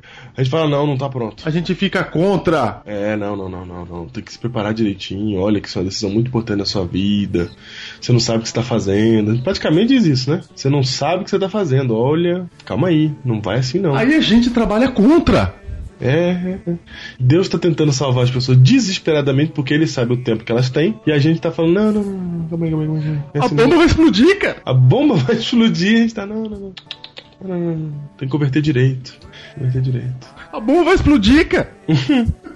Diego, você tá, tá entendendo? A gente trabalha contra. Porque a nossa ética tá diferente. É verdade. Diego, quando o evangelista tá lá na frente fazendo um apelo e ele não para. Já viu aqueles que não param, Diego? Ele não para. Já, cara. Ele fica. Ele fica ali, ele vai, pede, pergunta e Eu chama. não vou terminar enquanto mais cinco pessoas não vierem. Já viu isso aí? Já, cara, você fala, nossa, onde vai arrumar mais cinco, cara? Você fica desesperado lá, né? Você pensa até, eu vou levantar também, cara. Vou fingir que eu não sou. Eu trabalhei com o Luiz Gonçalves e teve dia que eu falei, não, hoje ele tá louco. Hoje não deu, hoje, hoje ele foi longe demais, cara. Já tá todo mundo aqui na frente, cara. Entendeu? Teve um dia, eu me lembro, cara, lá na central de Campinas, cara. Ah, Ele pegou os roupões de batismo na mão e falou assim, ó, quem vai vestir esse roupão? E eu tenho cinco roupões na minha mão. Já tava todo mundo na frente. cara. Ele falou, quero mais cinco, cara. Demorou, Diego. Diego demorou. nossa, Júnior. Eu tô nervoso aqui, já com você contando. Eu olhei a cara dos irmãos, cara. Isso já era mais de nove e meia da noite. Uhum. Tô sendo bonzinho, tá? Tá, entendi. Os irmãos olharam para aquele momento com cara de eu não tô acreditando. Eu vi no olho das pessoas. Aham. Eu não tô acreditando que ele tá fazendo isso. e naquele dia eu também, cara. Até você, até... Até eu, cara. você falou, cara, eu não tô acreditando. Não dá, cara. Hoje não. Hoje ele foi longe demais. Vou dizer uma coisa, Diego. Você tem que entender aquele momento, cara. Ah, Pouca gente vive esse momento, cara. Você já viu história de pescador, cara? Eu tô em Ubatuba agora, você sabe que minhas ilustrações são assim, né? São todas assim. Você tá bem, cara. Você tá bem na praia. Histórias de pescador, Diego, são sempre fantásticas. Certo. São fantásticas? Fantásticas, cara. São mesmo, cara. São fantásticas, cara. E, tu- e barco que, que afunda, e tempestade, que não sei o que, entendeu? Sei. Eu tenho até uma irmã que deu a luz sozinha em casa porque o marido tava pescando. Não, não é nem só a história do pescador, cara. É a história da esposa do pescador. Sei. Tem de tudo, cara. Tudo que gira em volta da pesca é, com- é- é fantástico. É fantástico, cara. e a gente duvida, cara. Aham. Sabe por que a gente duvida, cara? Por quê? Porque a gente não é pescador. Porque a gente não. É verdade. Você tem que ir pescar, cara, pra ver essas coisas. Se você não vai pescar, cara, você nunca vai ter história pra contar. Então, se você não vai fazer evangelismo, você nunca vai ter história pra contar, cara. E quem vai tem história. E você Uhum. acha que é absurdo, porque você fica falando, não, isso aí deve estar aumentando, entendeu? Sim, sim. Então, se você nunca fez evangelismo, Diego, eu vou contar como é que funciona a hora do apelo, cara. Pra Então aquele conta. que está pregando, cara. Conta, conta.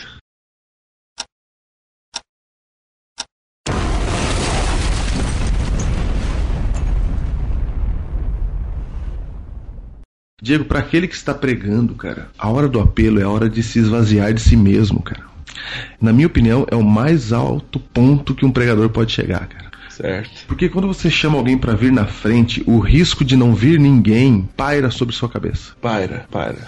Porque quando a gente faz um sermão para pregar numa igreja, Diego, a gente é ser humano, cara. E a gente fica preocupado se as pessoas estão gostando dele ou não. É verdade. Fica ou não fica? Fica, claro. Você quer Se dar Ah. você a tá indo- mensagem, mas você também tá ali tem uma pitadinha de, puxa, e se não gostarem? Sim, tem, tem esse medo. Não tem? Tem. Quando você chega num apelo de evangelismo, cara, você chega. Ainda mais no evangelismo, porque pesa sobre você a responsabilidade de fazer tão bem que elas queiram voltar no outro dia, cara. Você não tá fazendo isso porque você é pelo seu ego. É, é, é mais. É, tem o ego, pode ter o ego também. Mas, cara, se tu não fizer direito, as pessoas não vão mais. E aí você vai perder as pessoas. E você tá ali por elas. Diego é terrível, cara. Diego, eu já substituí Luiz Gonçalves quando ele faltava. Nossa, cara. Cara, eu- ele faltava e a gente não avisava, né? Porque faltou, deu problema, atrasou, entendeu? Não vai conseguir chegar. Aham. Não tem aviso. Faltou, cara. Aí era eu que pregava, cara. Aí sabe o que eu fazia? Eu não Ah, ficava lá. Meu Deus, eu não pregava, cara. Eu ia falar, no que? Substituir o Luiz Gonçalves aqui assim agora? Eu não, um dia, eu, não- eu não- eu ficava andando, cara. Eu não ficava lá atrás na salinha, porque se eu ficasse parado, cara, eu ia ficar tão desesperado da vida. Sei. Aí eu falava, vou falar com as pessoas. E ela, aí eu ia lá na recepção, cara. Aí um dia eu fui na recepção, cara. A, pe- a pessoa chegava e falava assim: Júnior, eu consegui trazer esse amigo meu, cara, pra ver o pastor Luiz Gonçalves. Eu tô tentando há 30 anos, cara. E hoje eu consegui trazer. Meu Deus, cara, eu ficava escondidinho mesmo, cara. Eu não queria ouvir isso, não. Eu. não, nessa hora eu falei, puxa, porque eu não fiquei atrás. Por que, que eu não fiquei lá? Diego, nessa hora, você faz assim, ó. Sabe a sensação de falar, meu Deus, acabou. O Uhum. Gonçalves não tá aqui, cara. Entendeu? Entendi, cara. Eu entendi. Tem uma saída, Diego. Ai, meu Deus. Eu só tenho uma chá- saída chamada Jesus Cristo. Exatamente. Você aponta pra Deus e fala: Deus, Deus, vai, porque acabou. As pessoas não querem me ver. É assim mesmo, A hora cara. que eu entrar com a biblinha na mão, cara, o cara faz um barulho, cara. Sabe o barulho da decepção? Sim, eu sei. Você ouve no Não, é. seu ouvido, cara, o barulho da decepção. Cara, eu tô tenso aqui com você contando essa história. Várias vezes eu já passei por isso, cara. Eu entrei com a Bíblia na mão igual ele entrava, cara. Aí faz um wala wala, sabe? Sei. Aí eu com o olho fechado, cara, porque eu não quero olhar. E ali naquele olho fechado eu tô falando assim. "É." Aí acabou, não é você, cara. Entendeu? Eu entendi. Aí você tem que falar assim, Deus, eu vou. fa- Por favor, cara, por favor, prega pra mim, cara. Na hora do apelo, Diego, é a mesma coisa, cara. Na hora que você começa a chamar as pessoas, corre o risco de ela não vir, entendeu? Uhum. Corre o risco de você estar realmente forçando na hora errada, entendeu? Corre risco. tá Fica tudo isso na sua cabeça. E E aí você fica pensando nisso, será que eu tô, tenho que chamar mesmo? Diego, passa. Só que naquele momento, Diego, é o momento que você se esvazia de si mesmo, cara. E você fala, vai Deus. Porque o medo, Diego, ele é racional, sabia? O medo é racional. E o medo é nosso, é do ser humano. O Espírito Santo não tem medo, cara. Deus não tem medo. Então, Diego, ali quando você fala vem, você tá se esvaziando, você sai da lógica, entendeu? Entendi. sai da ética. natural. A ponto de uma igreja olhar pra você e falar assim, você tá exagerando. E você fala assim, eu tô mesmo, mas eu tô saindo de mim aqui, porque eu quero dar mais tempo pra alguém vir pra frente. Ô Diego, aí o Luiz ficou chamando, cara, o povo até tarde, cara. E cinco pessoas foram mesmo, cara. Foram mesmo? Foram. Cinco pessoas foram. Sempre ia, cara. Sempre ia. Mas ali, Diego, você tem que olhar pro evangelista fazendo isso e você tem que pensar assim: os, os, pe- os evangélicos fazem isso melhor que nós, entendeu? Ali Uhum. na frente é uma pessoa se esvaziando de todos os seus medos, entendeu? De todas Entendi. as convicções, de todos os seus. Ele, ele, ele tem que abrir mão de tudo, cara, porque assim, se ele não, se ele não, não fizer, é, ele vai perder pessoas ali. do receio das pessoas acharem que ele não é um bom pregador, entendeu? Isso. e abre mão disso e fala: Deus, vai, Deus, faz, entendeu? Então, quando você vê um evangelista chamando, essa pessoa ela tá saindo do seu orgulho, Diego. Na minha opinião, é o mais alto grau de você entregar, e é público essa entrega, entendeu? Sim. Diego, eu tava em Campo Limpo Paulista, Diego. E eu lembro que aquela conferência, eu tinha ficado na Central de Campinas pra fazer umas noites lá, porque eu não fui pra conferência de Jundiaí. Eu só cheguei no dia de- do batismo. E no sábado de manhã, eu preguei lá em Campo Limpo Paulista, e lá já tinham pessoas decididas pra batizar à tarde. Sei. E aí, Diego, eu era pra eu pregar no sábado de manhã pra elas ficarem animadas, né? Sei. O cara animava o WhatsApp à tarde. Eu tava tudo certo, cara. Até que um homem importante ali se levantou e pegou o microfone. cara. E ele falou assim, ó. Gente, eu não vou me batizar hoje à tarde, porque eu acho que batismo é coisa séria. E eu sinto que eu não estou preparado e eu preciso de mais tempo pra me preparar. E eu queria pedir desculpa pra igreja e dizer pra todos vocês que eu não vou me batizar hoje à tarde. Nossa! Abre a fileira dos que não vou batizar mais à tarde. porque Microfone, Diego. Não se acham preparados. Primeiro, gente, deixa eu dizer uma coisa pra você. Você não precisa abrir sua boca pra falar que o cara não tá preparado, porque o cara já pensa isso. sozinho. Todo mundo que vai batizar sabe, acha que não tá preparado. Todo mundo. Sabe por que todo mundo se acha pecador? Essa- eu fiz batismo agora no evangelismo e um amigo que tá fazendo batismo, eh, que tá fazendo evangelismo, que já fez todos os estudos, chegou pra mim e falou assim: "É, pastor, eu também vou ter que me batizar, mas eu não mereço". Eu falei: "Nossa, cara, se você entendeu que você não merece, é isso mesmo, cara. Você tá certinho. Você já entendeu tudo que você precisava entender. Você tá perdido porque você realmente não consegue resolver o seu problema do pecado, você é um pecador. Essa sensação sua de que você não merece é isso, cara. É essa sensação que você tem que ter pra batizar. É isso. Então, as pessoas já sentem isso naturalmente. Ainda vem o irmão com a sua preparação, com a sua visão de preparo e fala assim: "Olha, assim também não, cuidado". Essa frase, Diego, dita no microfone, gera na cabeça dos irmãos. É mesmo, ele tem razão. É, exatamente. e gera na cabeça de quem vai se batizar. Nossa. Nossa. eu tô ba- E alguns assim, ó,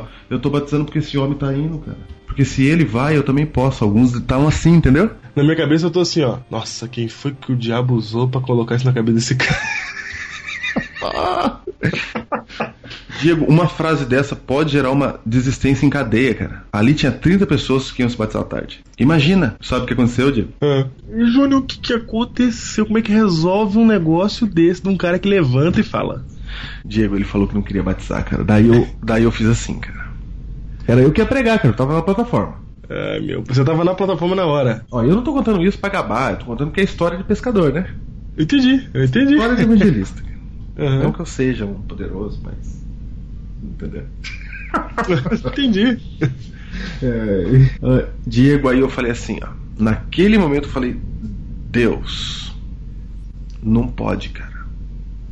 Não pode acontecer isso no dia do batismo. Não pode acontecer. Não pode. De jeito nenhum. No dia do Não, batismo. não, não, não no dia não pode. Não, nem público também não. É muito grave, é.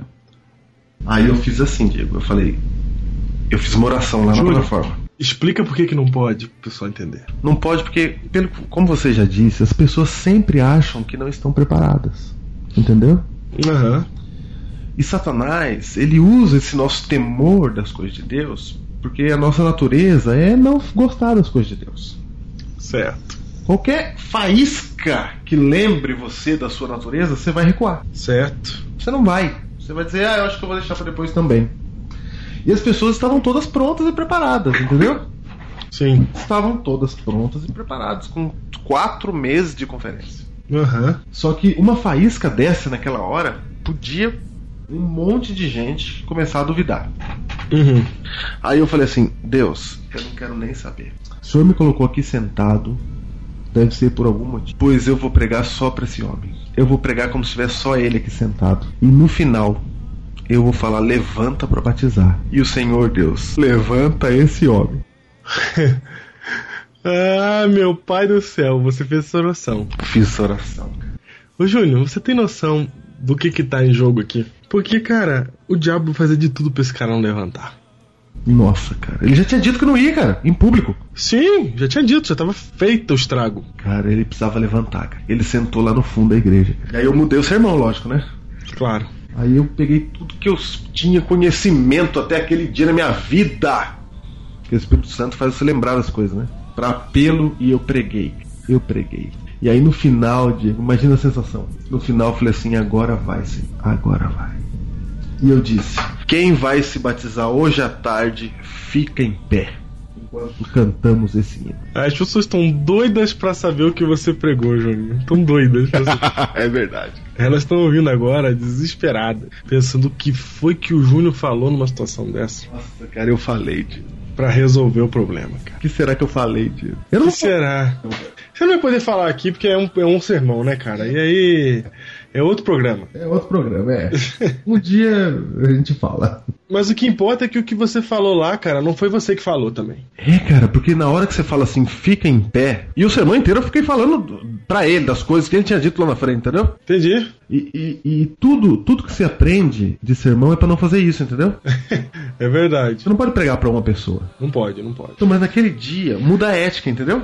Naquele dia eu falei. Nossa, agora eu entendi o que você quer dizer com muda a ética. É, naquele, naquela hora eu falei, não, aqui não vai ter jeito. Muda a ética pro Júnior. É o seguinte, cara. A ética muda em questões de urgência. Muda em questões de urgência. Júnior, se você tá. Se você. Você, você, você não pode beijar, beijar a boca de uma mulher que não é sua esposa, certo? Não pode, cara.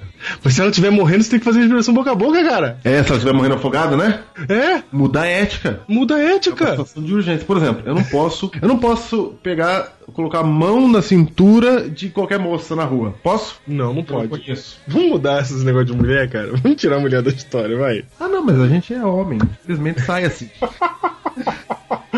Vai. Eu, Bom, por exemplo, eu não posso. Tá bom, eu não posso pegar na mão de uma moça na rua agora, entendeu? Entendi. Mas se eu tiver num prédio em chamas, cara, e eu tenho Sim. que ajudar ela a subir em algum lugar pra escapar, Uhum. aí mudou a ética, cara. Muda a ética. Entendeu? Você não vai É. ficar olhando, ah, não posso pôr a mão aqui, tem que perguntar, por favor. Lembra do minto que nem sinto, do cara que chega e pergunta onde tá o seu amigo, que ele vai matar seu amigo? Isso é isso mesmo. Muda a ética, cara. É verdade, cara. A mente do evangelista, ela gira em outra sintonia, cara. Isso, porque ele tá na urgência da salvação, cara. Ele não pode ficar pensando assim, ó.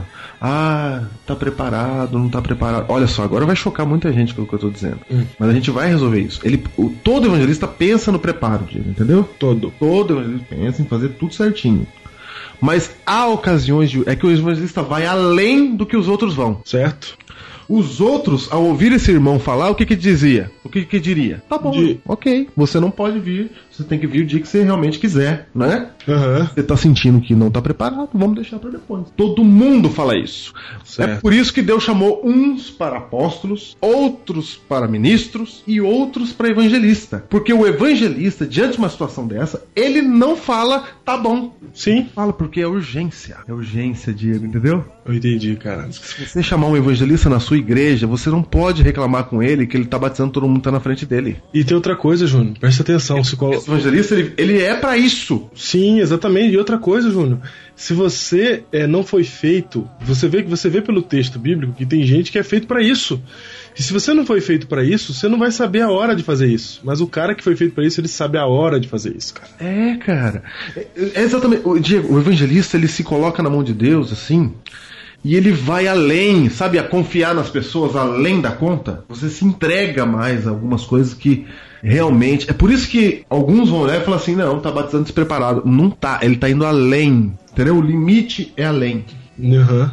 Ele tá crendo mais nessa pessoa. Isso, exatamente. É porque na cabeça dele tem outras coisas que estão indo além. Eu já vou dizer que coisas são essas, cara. Na- a chave na cabeça dele não é tá virada, não é a mesma que a sua. Tem outro, ele tem outro ponto. E ele tá vendo coisas que você não tá vendo, tá entendendo coisas que você não tá entendendo. Aí, Diego, eu falei, levanta quem vai batizar, Diego.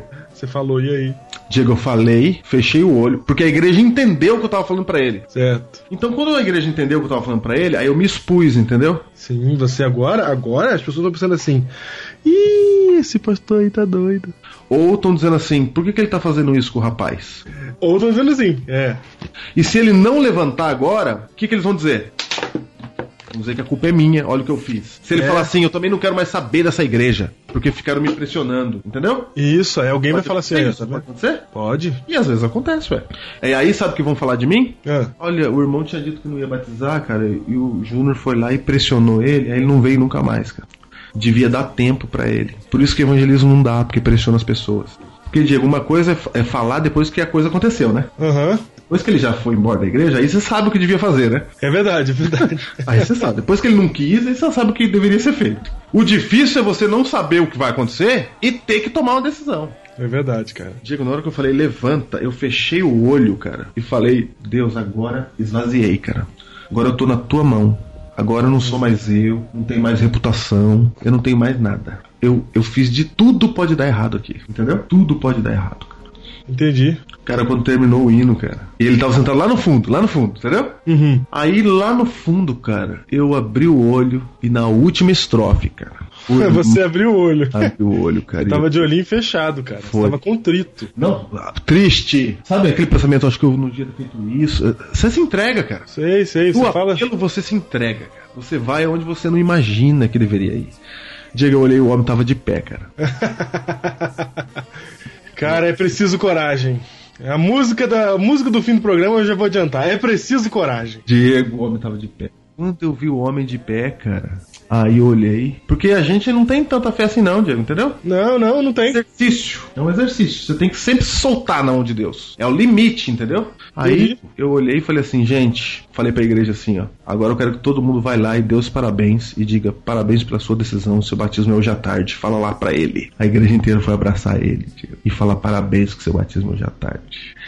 E o homem batizou, cara. A igreja foi abraçar ele, cara. Foi abraçar. A igreja inteira foi lá abraçar ele, cara. Diego, e na hora que toda a igreja. Diego, imagine toda a igreja com esse pensamento, cara. Sabe todo mundo? Sei. Se sei. todo mundo tiver nesse espírito do evangelista de se entregar Virou a chave na cabeça de todo mundo. Virou, cara. Aí, o que aconteceu? À tarde o homem batizou.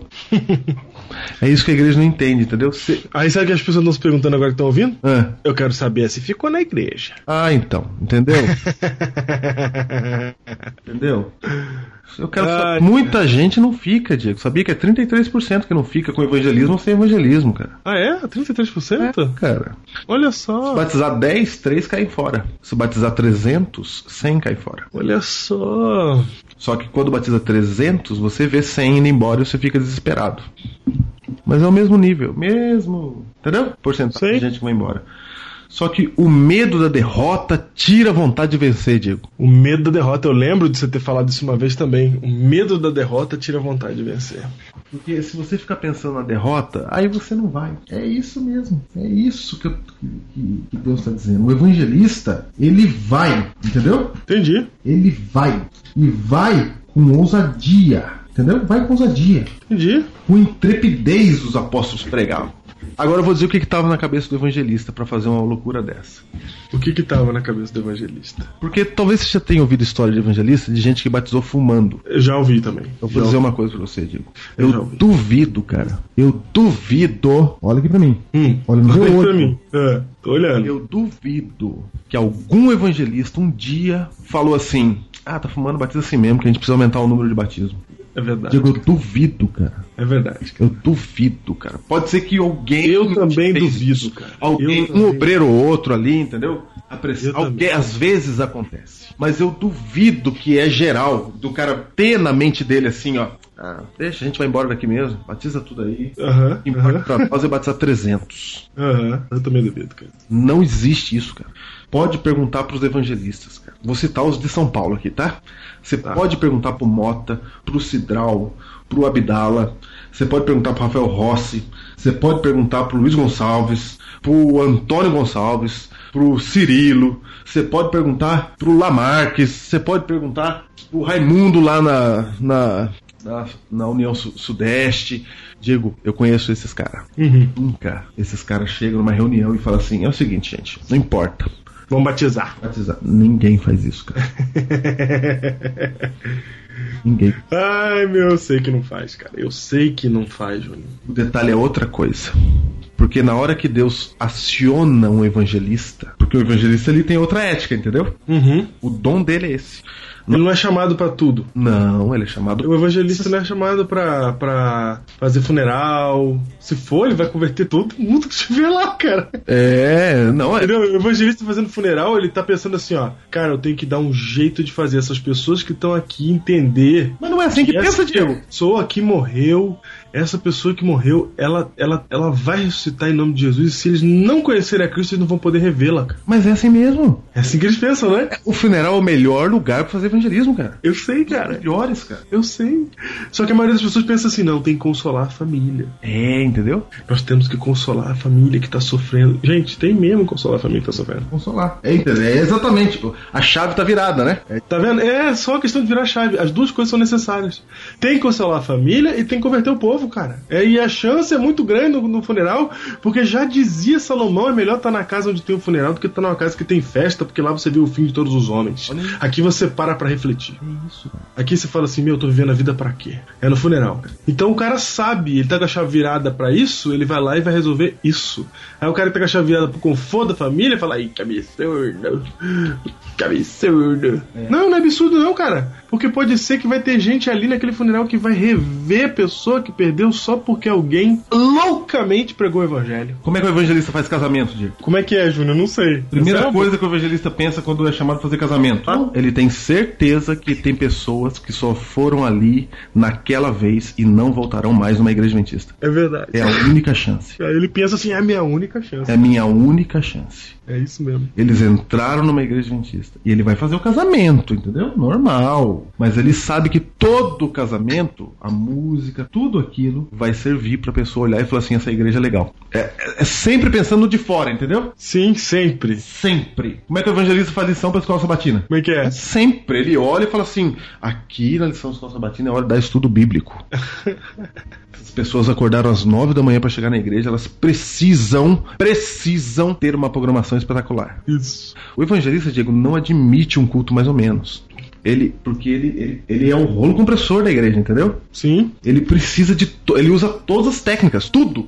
E, Júnior, Sempre pra salvar pessoas. Aí, aí veja só, você faz uma campanha de evangelismo.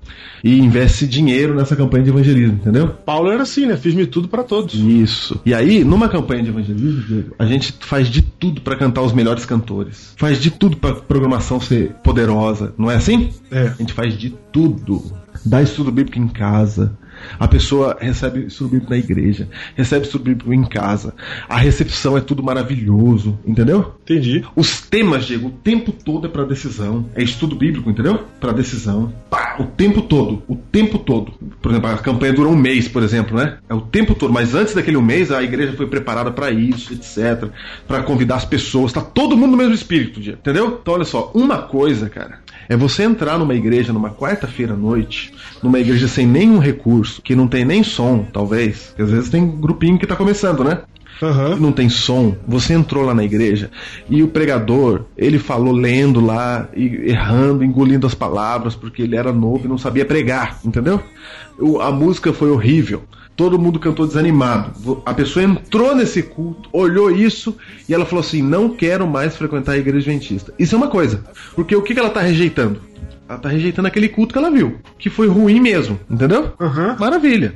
Ela não tá rejeitando a Deus. Diego, uma coisa é isso, entendeu, cara? Você chegar num culto ruim e não querer mais ser adventista, entendeu? Aham. Aí a pessoa rejeitou aquele culto. Outra coisa é você fazer todo o possível, cara. Todo o possível. Sabe, a recepção tá afinadinha, com toda alegria. As pessoas estão ale- com alegria.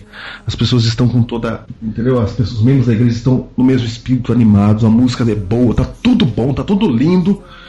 A mensagem é boa, o pregador é bom, tá tudo bom, Diego. E essa pessoa fala, não quero ser adventista. Diego, aí é grave. Entendi. Aí é grave, cara.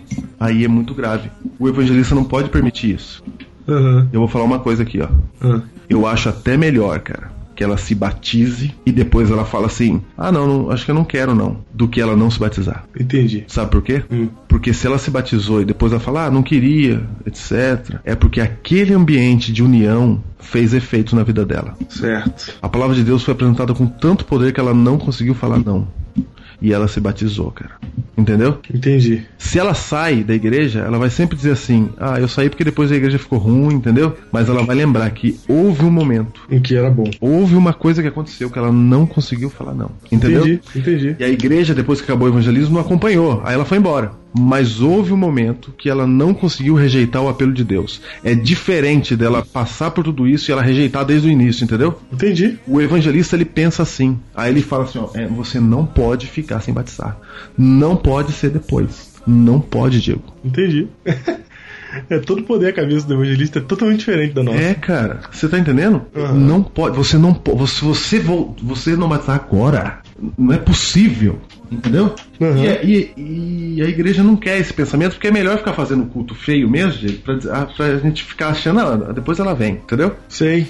Mas quando você faz tudo pela pessoa e ela não vem, entendeu? Imagina? Uhum. O evangelista não aceita, cara. Ele vai até o final, cara. Porque quando Deus aciona o evangelista, é pra isso. É o dom dele. É pra isso. Quando Deus falou assim, ó, nessa igreja vai vir uma campanha de evangelismo. Aquela igreja entendeu, pronto. Naquele momento muda a ética. É um rolo compressor.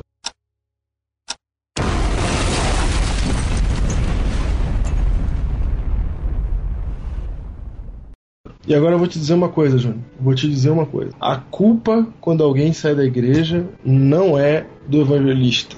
Não é da porta que foi aberta, mas da porta de trás que estava aberta. Então imagina o seguinte: a igreja tem a porta da frente e a porta de trás. A de trás, quem tem a chave são os irmãos da igreja. Sei. A da frente, os irmãos podem dar na mão do evangelista, ele vai escancarar aquelas portas e vai trazer tudo pra dentro. Tudo. Só que vai sair se a igreja não tiver a postura adequada. Não sai porque foi mal preparado. F- Sai porque depois que batizou, a igreja não, não continuou preparando. Porque, de- porque você, imagina, batizou 200 pessoas, Diego. São 200 pessoas, não é que decidiram ir hoje à noite na sua igreja. Aham. Não, é- não são 200 pessoas que, que, que você convidou para um culto e elas foram. Não, são 200 pessoas que frequentaram não sei quantas noites e elas pararam de fumar, pararam de beber, pararam de trabalhar o sábado e se batizaram. Uhum. Entendeu? Aham. Mais promissor que isso pra trabalhar? É verdade. Caramba! Só que a igreja não faz nada, Júnior. A igreja pensa que entrou pra igreja, batizou, acabou, pronto. Agora, agora. é- E, e põe, e se der errado, põe na conta do evangelista. Diga isso, porque a igreja acha que o batismo é o final, cara. Cara, batismo é o começo. Batismo é o começo, cara. E o evangelista entende como começo. Ele entende como começo, ele espera da igreja. Ele não entende como final, cara. Até porque ele foi chamado. ele- ele não- imagina, gente, alguém consegue dar conta do recado inteiro? De pregar, de pôr pra dentro e depois de cuidar? Não tem ninguém que consiga fazer isso. Por exemplo, Por isso, por isso que Paulo fala assim, ó, tem o cara que planta e tem o cara que faz crescer. São dois caras diferentes. São duas cabeças diferentes. Então você fica falando assim, não, mas tem que cuidar da igreja, porque a igreja tem que estar saudável. Você que tá falando assim, você é o cara que faz crescer, cara. Você não é o plantador. O evangelista é o plantador. Você que faz crescer não se mete no trabalho do plantador. E você que é plantador, que é evangelista, também não se mete no trabalho do cara que faz crescer, porque ele sabe o que ele tá fazendo. Só que são dois mundos diferentes, cara. E esses dois mundos têm que se harmonizar na igreja e não entrar em pé de guerra. Diego, o problema é a guerra entre os dois mundos, cara. É, Então, cara. Sai por causa da guerra. Porque Sai o por causa evangelista ele coloca pra dentro esperando que outro cuide. Sabe que o evangelista é o salva-vidas. Porque ele não pode cuidar, Júnior. Ele não tem nem condição de fazer isso. Não, ele é o, o evangelista trabalha na UTI. Isso. isso. O cara chega com o coração com piripaque. O médico da UTI, o que, que ele faz? Ele arruma salva. o piripaque. Pronto, o coração continua batendo. Mas não é ele que trata, não é ele que cura, ele encaminha para um cardiologista que tem que ficar cuidando depois. Isso. E o cardiologista cuida depois, demora, fica Os cuidando. proce- Os procedimentos são diferentes. Isso, o camarada chega desmaiando no hospital, no- na U- lá no pronto-socorro. O pronto-socorro, a- ele exerce, ele faz é isso, o pronto-socorro. Na hora ele resolve, pronto, não morreu, não é mais comigo. O evangelista, ele trabalha com o espírito de pronto-socorro. E no pronto-socorro, Diego, o médico, ele faz de tudo, sabia? Sabe esse pronto-socorro que não tem, não tem recurso? Sei. O médico dá o jeito dele, cara. É verdade, cara. O médico faz de tudo. Imagina um médico na África, cara, costura com linha de costura, entendeu? É verdade. Então tem que salvar, porque É não tem verdade. recurso, cara. A ética muda. A ética muda, ele precisa salvar.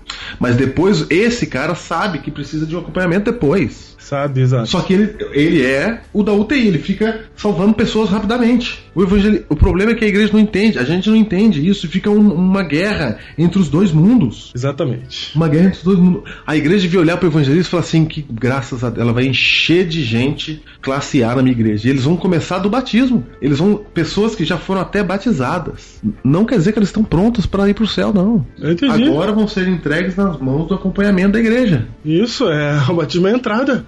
E a igreja vai cuidar dessas pessoas. Entendeu? Entendi.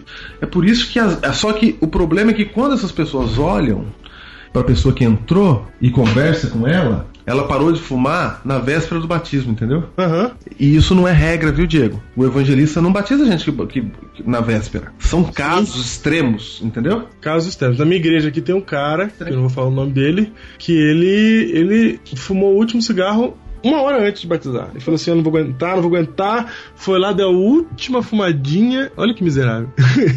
entrou no tanque, não falou nada pra ninguém, entrou no tanque, batizou e depois nunca mais fumou na vida. Diego não falou nada pra ninguém. Quando ele conta esse testemunho depois, Ele só conta porque ele. Porque, né? Porque deu certo. Ele conta esse testemunho depois, aí sabe o que as pessoas vão dizer? Olha, o evangelista, cara, deixou batizar. Cara, o evangelista não sabia. Nem sabia A disso. informação que o evangelista tinha é que ele parou. E outra coisa, cara, nós não estamos aqui pra verificar a vida de ninguém, É, não. fica lá medindo, parou. É, vamos ver se você Vamos, pode ou vamos. não aceitar Jesus. A gente não conhece o coração de ninguém, cara. O cara falou, fala, parou, parou, acabou. Tô nem aí, cara. Aí a... Eu não vou correr atrás, não vou perguntar pros outros, não vou falar assim, não. Vou dar duas semanas pra ter certeza. Nossa, eu não posso falar isso. Nossa, cara. Entendeu, cara? Aí o povo da igreja que deveria cuidar, ele olha e fala assim, cara, mas não devia ter dado esse remédio. Nossa, mas costurou esse corte tão mal costurado, né? Mas salvou a vida do cara, meu. É, cara. Aí fica olhando pra esses detalhes. Não, o procedimento não é assim que faz o procedimento. É, o professor. Como é que fez essa cirurgia e- e fez desse jeito e fez assim, cara? Agora vai ter que fazer uma outra cirurgia, que é um outro batismo, talvez, né? É, É, cara, mas só tá tendo esse outro batismo. Essa pessoa só saiu da igreja e tá voltando agora, porque aquele dia, cara, ela entendeu de Jesus, cara. é, cara. E eu vou dizer uma coisa pra você. Se você tá olhando aí e tá falando assim, é, mas tem que ser preparado, tem que ser preparado. Eu quero dizer uma coisa pra você, cara. Muito dificilmente você que tá me ouvindo agora batizou preparado. Cara, como é que. nos termos que você pensa que quer dizer preparado. E cada um tem um termo, né, cara? É, cada um tem um termo. Não, porque tá preparado. vo- Muito dificilmente você batizou preparado. Você pode até achar que batizou preparado, mas se viesse conversar comigo antes do batismo, eu ia te fazer umas perguntas que você não ia saber responder e você ia ficar pensando que não tá preparado. É, exatamente. É simples assim, cara. Eu, como pastor, posso fazer pergunta pra você hoje, um ano de batismo, que eu vou fazer você falar, pensar assim: nossa, acho que eu não devia ter batizado. É depende com quem você falou. É, cara. Depende posso falar isso com quem também? falou. Não pode, cara. Eu tô falando um monte de coisa que eu não posso falar aqui hoje. Ai, cara, é que é um assunto visceral, cara. É visceral, cara. É visceral, cara. Diego, e agora, cara? Aí sabe o que tá acontecendo? Quando a gente fica olhando só o lado ruim das coisas, a igreja tá matando o evangelismo, cara. Uhum. Não tá, entendeu? Mas em algumas. Na cabeça de algumas pessoas, o evangelismo deve ser retirado. Sim, é verdade. É como você chegar no hospital e retirar a UTI. Exatamente. Nossa, você foi profundo demais agora, cara. É como ir no hospital e retirar a UTI, cara. Diego, eu sou pastor hoje, não sou, cara? Ah. É. Eu nunca saí da igreja, cara, depois que eu batizei. Certo. Você vai contar como é que você se batizou ou não? Eu só, só vou dizer um negócio, cara. Ah, Vou dizer uma coisa. No dia do meu batismo só tinha uma certeza: qual? que eu não queria me batizar. Ai, cara. é Essa era olha- uma certeza que eu tinha. Olha só, cara. Aí pergunta por que que eu batizei. Por que se batizou, cara? Diego, a conferência era tão grande. Tava indo todo mundo da minha família. Era tanta coisa acontecendo, cara. Eu falei, não é possível, cara. Eu não consigo falar, não. Eu batizo, depois eu saio. Depois eu vejo isso aí. Você pensou assim, cara? Sim, cara. Eu falei, depois eu vejo isso aí. Tá tão grande esse negócio que eu não consigo falar, não, cara. Eu vou Você tá- batizar e depois eu saio com mais calma. E você tá aqui agora contando pra nós isso. Mas eu não tô conseguindo sair, entendeu? Eu não tô conseguindo falar, não. Sabe como é que fala que eu me batizei? Ah. É, batizei empolgado. Sei. Ah, ele foi empolgado. É lógico, cara, você conhece Cristo tem que se empolgar. eu me batizei, como diria muita gente, empolgado. Sabe, por- é por disso que eu tô falando, eu não consegui falar não, Diego. Eu falei, não dá pra falar não pra essa situação aqui. Deus realmente existe, é verdade o que tá acontecendo, e eu não consigo falar não. Eu não quero, eu quero fazer outra coisa da minha vida. Eu não quero parar de beber, eu não quero parar de ouvir rock, eu não quero parar de sair com meus amigos, eu não quero. Um colega meu falou assim, então por que que você vai batizar? Um colega meu, roqueiro. Eu falei, cara, confia em mim, cara. Olha o que eu falei pra ele. Ah. Eu vou batizar e depois eu saio, cara. Mentira, você chegou a conversar isso com a Claro que eu amiga. conversei, cara. Sabe o que ele falou pra mim? O quê? Sabe o que ele falou pra mim? O quê? Ele falou assim, ó, cara, você tá convertido, cara. Falei, que isso, você tá louco, cara. Ele falou, cara, se você não quer batizar mesmo, não batiza, cara. E eu vou dizer uma coisa pra você. Olha o que ele falou, Diego. Ah, Falou pra mim, cara. ah. Se você batizar, cara. Era quinta-feira, o batismo era sábado. Se você batizar, cara, você nunca mais vai sair dessa igreja, cara. Pensa no que você tá fazendo, cara. Você não vai beber mais. Você não vai sair mais com a gente. Pensa, cara. Não vai, cara. Sai desse negócio agora. Olha. Eu- até ele, Diego, ele tinha ido algumas noites. Certo. Até ele, que estava sem querer se batizar, ele Tinha percebeu, Diego. Que aquele movimento era de Deus e que não podia brincar com aquilo. Entendi, Que se entrasse não saía mais. entendi, cara. Percebeu? A ética estava tão mudada naquela igreja que quem. A, a palavra de Deus é tão poderosa, Diego, que até na parábola lá, Do semeador, como diz o padre Antônio Vieira, no sermão da sexagésima, Aham. até no solo que não dá fruto faz efeito, cara. Não dá fruto, mas nasceu uma planta. Entendeu? A palavra Entendi. de Deus é tão poderosa porque quando ela chega, a pessoa não consegue. Ela não consegue, cara. até o cara que tava m- lutando pra mim não batizar, a lógica que ele usou é que não chega muito perto, que não dá pra sair. Era um redemoinho, cara. É, Era um redemoinho. Ele falou: se você entrar, você não sai mais. Eu falei: eu saio, cara, e vou provar pra você que eu saio. Cara, faz 16 anos que eu não consigo provar isso pra ele, cara. Pelo contrário. Ele tinha toda a razão, cara. Ai, cara. Ele tinha toda a razão, cara. Mas eu não sabia, entendeu? Aham. Sabe quanto tempo eu frequentei a igreja? Ah, Um mês. Um mês, cara. Um mês. E aí? Um mês, cara. Um mês. Tava pronto pra batizar? O que que você você acha que tava pronto? Eu- Eu não tinha tomado decisão nenhuma, cara, Ah. de resolver nada. Uhum. Eu podia batizar, se eu quisesse. Eu não trabalhava sábado, etc, entendeu? Sim. Mas a, a minha decisão era de sair depois. Falei pro meu primo, pro Kaki, que você conhece, né? Pode deixar, amanhã eu saio. Eu- deixa só esses caras embora daqui. Só que eu não tô conseguindo falar não pra eles. Por que, que eu não tava conseguindo falar não pra eles? E pra eles, quem são eles, só pra você saber, né? Era Luiz Gonçalves, Antônio Gonçalves, Raimundo Gonçalves. Eram eles juntos, entendeu? Certo. Todos Eles juntos. juntos. Juntos! juntos naquela conferência. Luiz pregava, eles eram obreiros. O Assis, que tá lá em Rondônia, juntos. Era a Falei- Confederação do Evangelismo. não dá, cara. Falei, não dá. E se você conversar com esses camaradas, cara, não dá pra falar não pra eles. Porque brilha no olho deles o evangelismo, cara. Brilha. E eu não falei não, cara. Não falei não, o que aconteceu? O que aconteceu? Nunca mais saí. Entendeu? A pessoa. O E evangelista. agora você brilha como evangelista. É. Seus olhos E brilham. tem outra coisa, Diego. O evangelista, ele tem certeza que se ele chegou naquele lugar, é pra batizar todo mundo. Uhum. Porque Deus falou assim, ó, eu mandei uns para apóstolos, uns para mestres, não é assim? Deus, Aham. sabe, ele que distribuiu o dom. Então se Deus me mandou para esse lugar, acabou. Eu vim para ser rolo compressor. Tudo que tá na minha frente vai batizar, porque Deus me mandou aqui. Pra isso. Se Deus quisesse que aqui fosse com mais tempo, de outro método, de outro jeito, Ele não mandaria. é, ele não mandaria médicos de UTI. É, ele não manda, mas ele é outro tipo de médico. Exatamente. Então o evangelista, quando ele chega, ele não fica fazendo perguntas. Ele fala: cheguei, é isso. Cheguei, tô indo. Entendeu? É a ética que ele usa. Entendi. Ele, ele não fala assim, ó. o- aí chega o adolescente e fala assim, ó. Ah, eu queria batizar na primavera. E, eva- e o evangelismo é em março, Diego. Aham. Nossa, odeia o batismo da primavera. Hã? O evangelista odeia o batismo da primavera. Você vai falar isso mesmo? Mas é no bom sentido, cara. Eu provo, eu provo. Tudo Bem. Por quê? Porque o batismo Porque é verdade, é fica todo mundo deixar jogando pra lá pra depois. frente. É, é deixar pra depois. E o evangelho É. n- não pode deixar pra depois, porque se Deus me mandou aqui agora, não ha- poder- poderá não haver depois pra você, Pronto, cara, é isso. entendeu? Aí ele põe todo mundo na e não põe despreparado não, Diego. Dá estudo bíblico muito mais que outras pessoas, cara. É verdade, cara, é verdade. Muito mais, cara. Entendeu? Então o evangelista ele pensa assim: a igreja não devia ficar brava com o evangelista, porque é um braço da obra de Deus, é um dom de Deus. A igreja deveria se emocionar com essas pessoas. E de se preparar pra receber um cara desse Devia- pra segurar as pessoas que estão chegando na Aí igreja. você fala cara. assim: ah, mas evangelista não ganha rico, entendeu? Tudo bem, cara. É porque cada um é pra cada um, tem métodos pra cada tipo de pessoa. O cara que ganha rico é o desarmador de bomba. É, entendeu? Ou, Por exemplo, ah, eu acho que a nova semente faz um evangelismo muito bom. E faz mesmo, Diego. mas é diferente. Porque tem que ser diferente para vários contextos diferentes.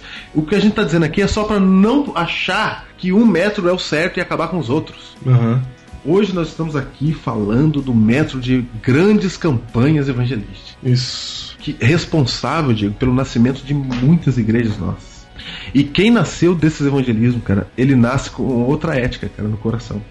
ele ama as pessoas e acredita na salvação dela. a- Acredita com mais facilidade, entendeu? Sim. E aí ele não fica questionando se ela tá salva ou se não tá. Ele vê, ele vê o potencial e vai no potencial. Ela não espera a pessoa tá pronta, ele, ele espera a pessoa decidir querer tá pronta. Pronto. É isso. Porque é Deus que dá o querer e o efetuar. Então, cara, Então, se você decidiu que você quer a Deus, que você quer fazer a vontade dele, acabou, cara. Ele vai, vai te ajudar, você vai ter todos os recursos necessários, pronto. O que importa, o mais difícil é o coração, cara. é. Você tem o coração, então pronto, é isso. É isso. Diego, o evangelista ele não pode ficar pensando assim, ah, será que essa pessoa deveria batizar agora? Ele não, ele foi mandado ali, cara. Que nem aquele dia lá que eu tava lá na igreja que eu contei, cara. Se eu tava ali, cara, era pra fazer um apelo pra aquele homem. Eu entendi. Ele só falou no microfone, na frente pra todo mundo, pra eu saber o que ele tava pensando. Deus falou assim, vai falar na frente pro Júnior saber o que você tá pensando, pra ele mudar o sermão dele. o sermão dele tá errado. É. Aí vai falar lá na frente lá. Entendeu? Entendi. É assim, cara. Porque Deus, quando manda, é pra resolver.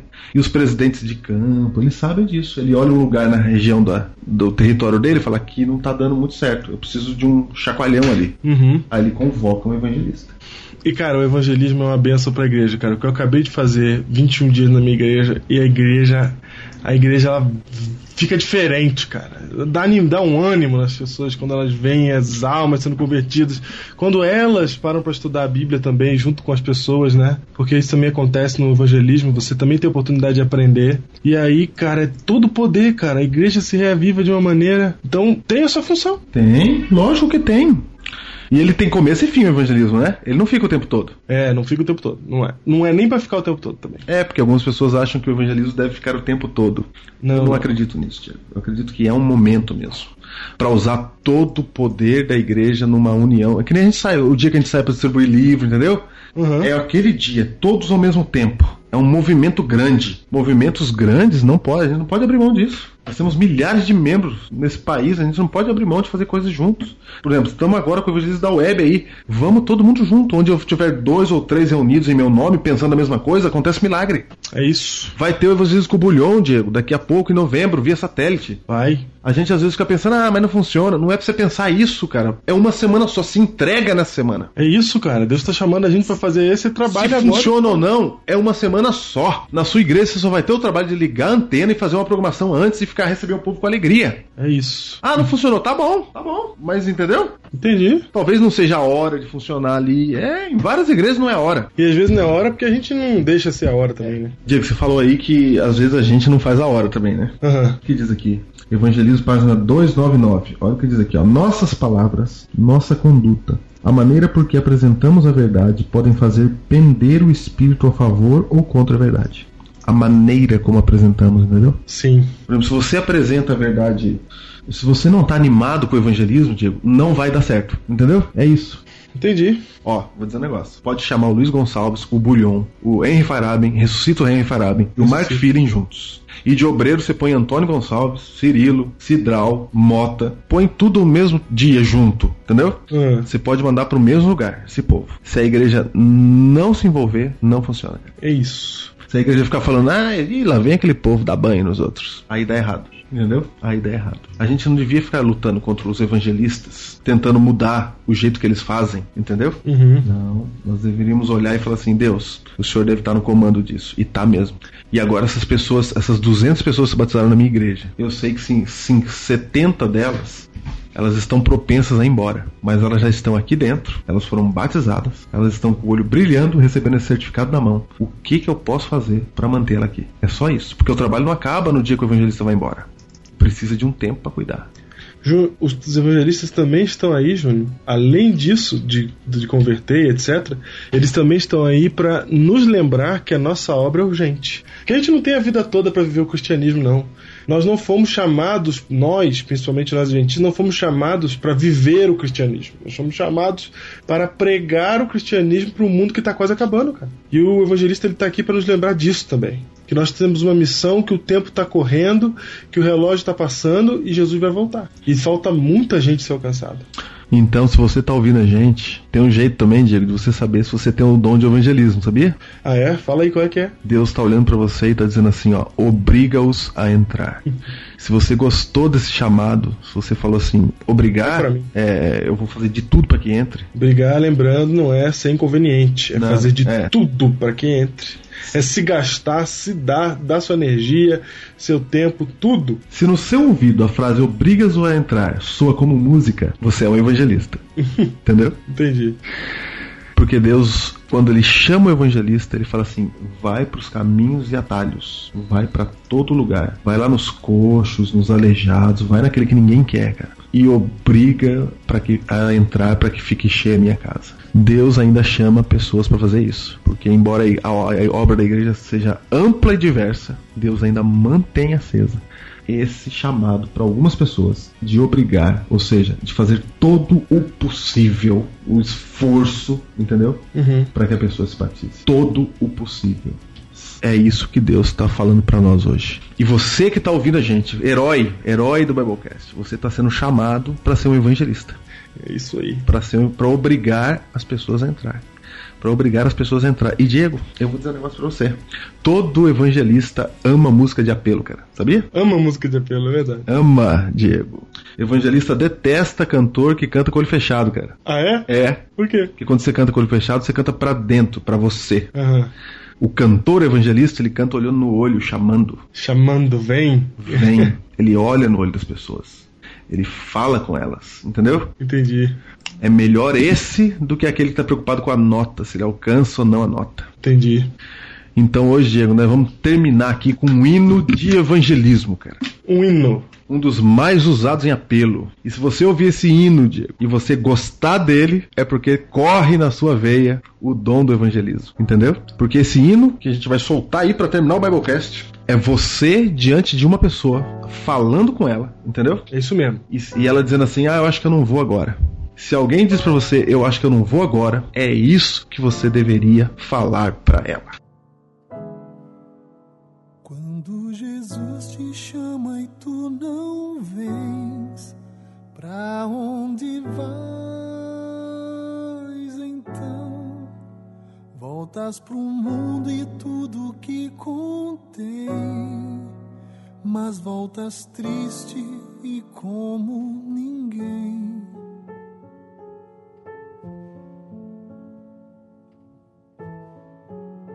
Porque voltar pro frio gelado que destrói e abandonar os braços de amor do Pai? Porque insistir no que te faz tão mal ou que te rouba a paz?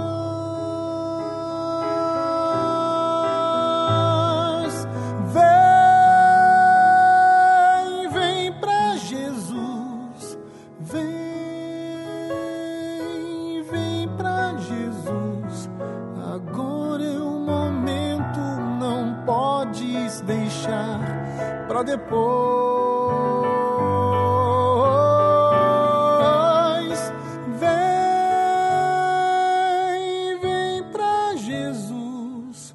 Vem, vem pra Jesus. Agora é o momento, não podes deixar pra depois.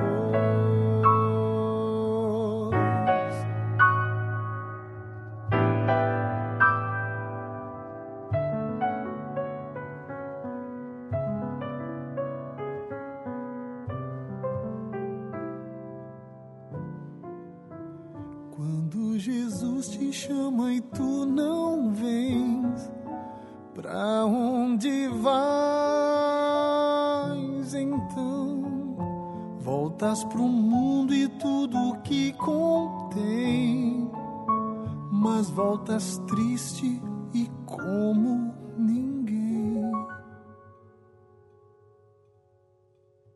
Junto de Cristo existe sempre um bom lugar onde calor e abrigo podes encontrar, onde tua vida pode retomar sua força e seu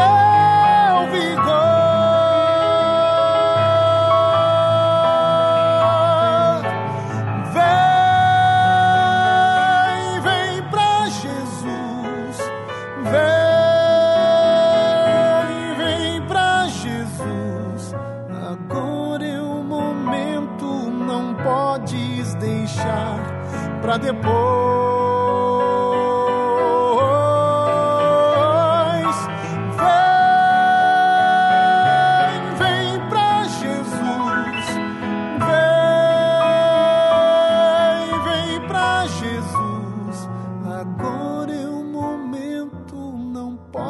é deixar pra depois.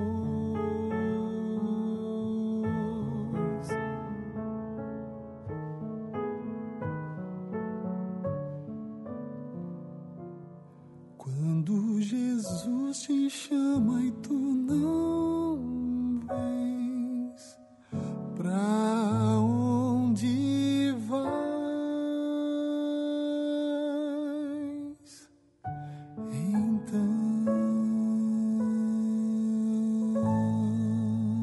Então.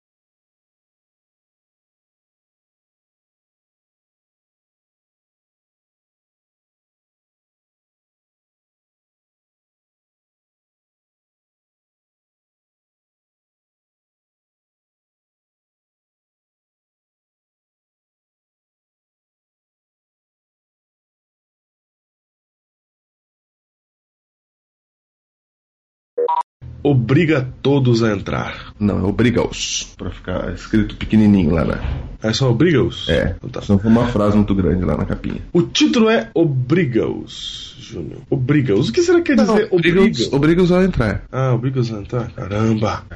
Vamos lá, vai, chama de novo que agora eu perdi o ritmo. Muito bem. Diego, o título do Biblecast de hoje, qual é, Diego? Júnior, o título é Ob... Sai pelos caminhos e atalhos e obriga a. Tá ruim, tá ruim. Nossa, tá de brincadeira comigo, internet. Não tô, cara. Bem que eu queria. Ai, é o diabo. É o diabo, o diabo tá vindo, filho. Fala de evangelismo, é o diabo. Ai, cara, fazia tempo que o diabo não vinha encher o saco da gente. Havia tempo.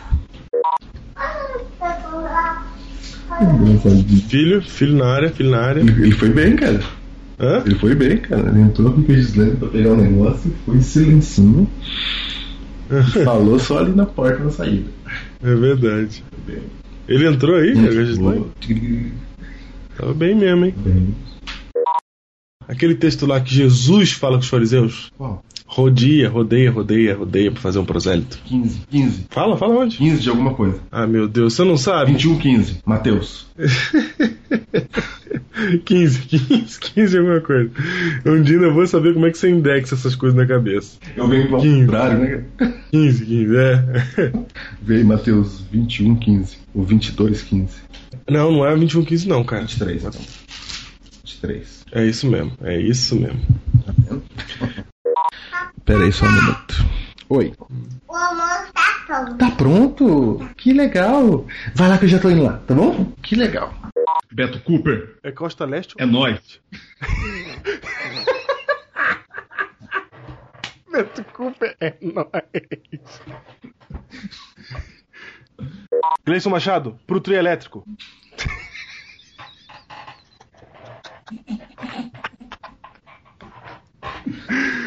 Ai, cara. Beto Cooper é Pata- Pantanal, cara. Então vai, falei. Beto Cooper, monte no jacarés. e- Faldenes Cruz, você foi sacrificado. Sacrificado, foi. Daqui outros que não foram lembrados. Vamos lá. Pedro Rosa, convoque os tubarões. O Pedro Rosa é o próprio Aquaman, então, né? Amém, cara. Wagner Aguiar, convença os professores de teologia a votar nas gente.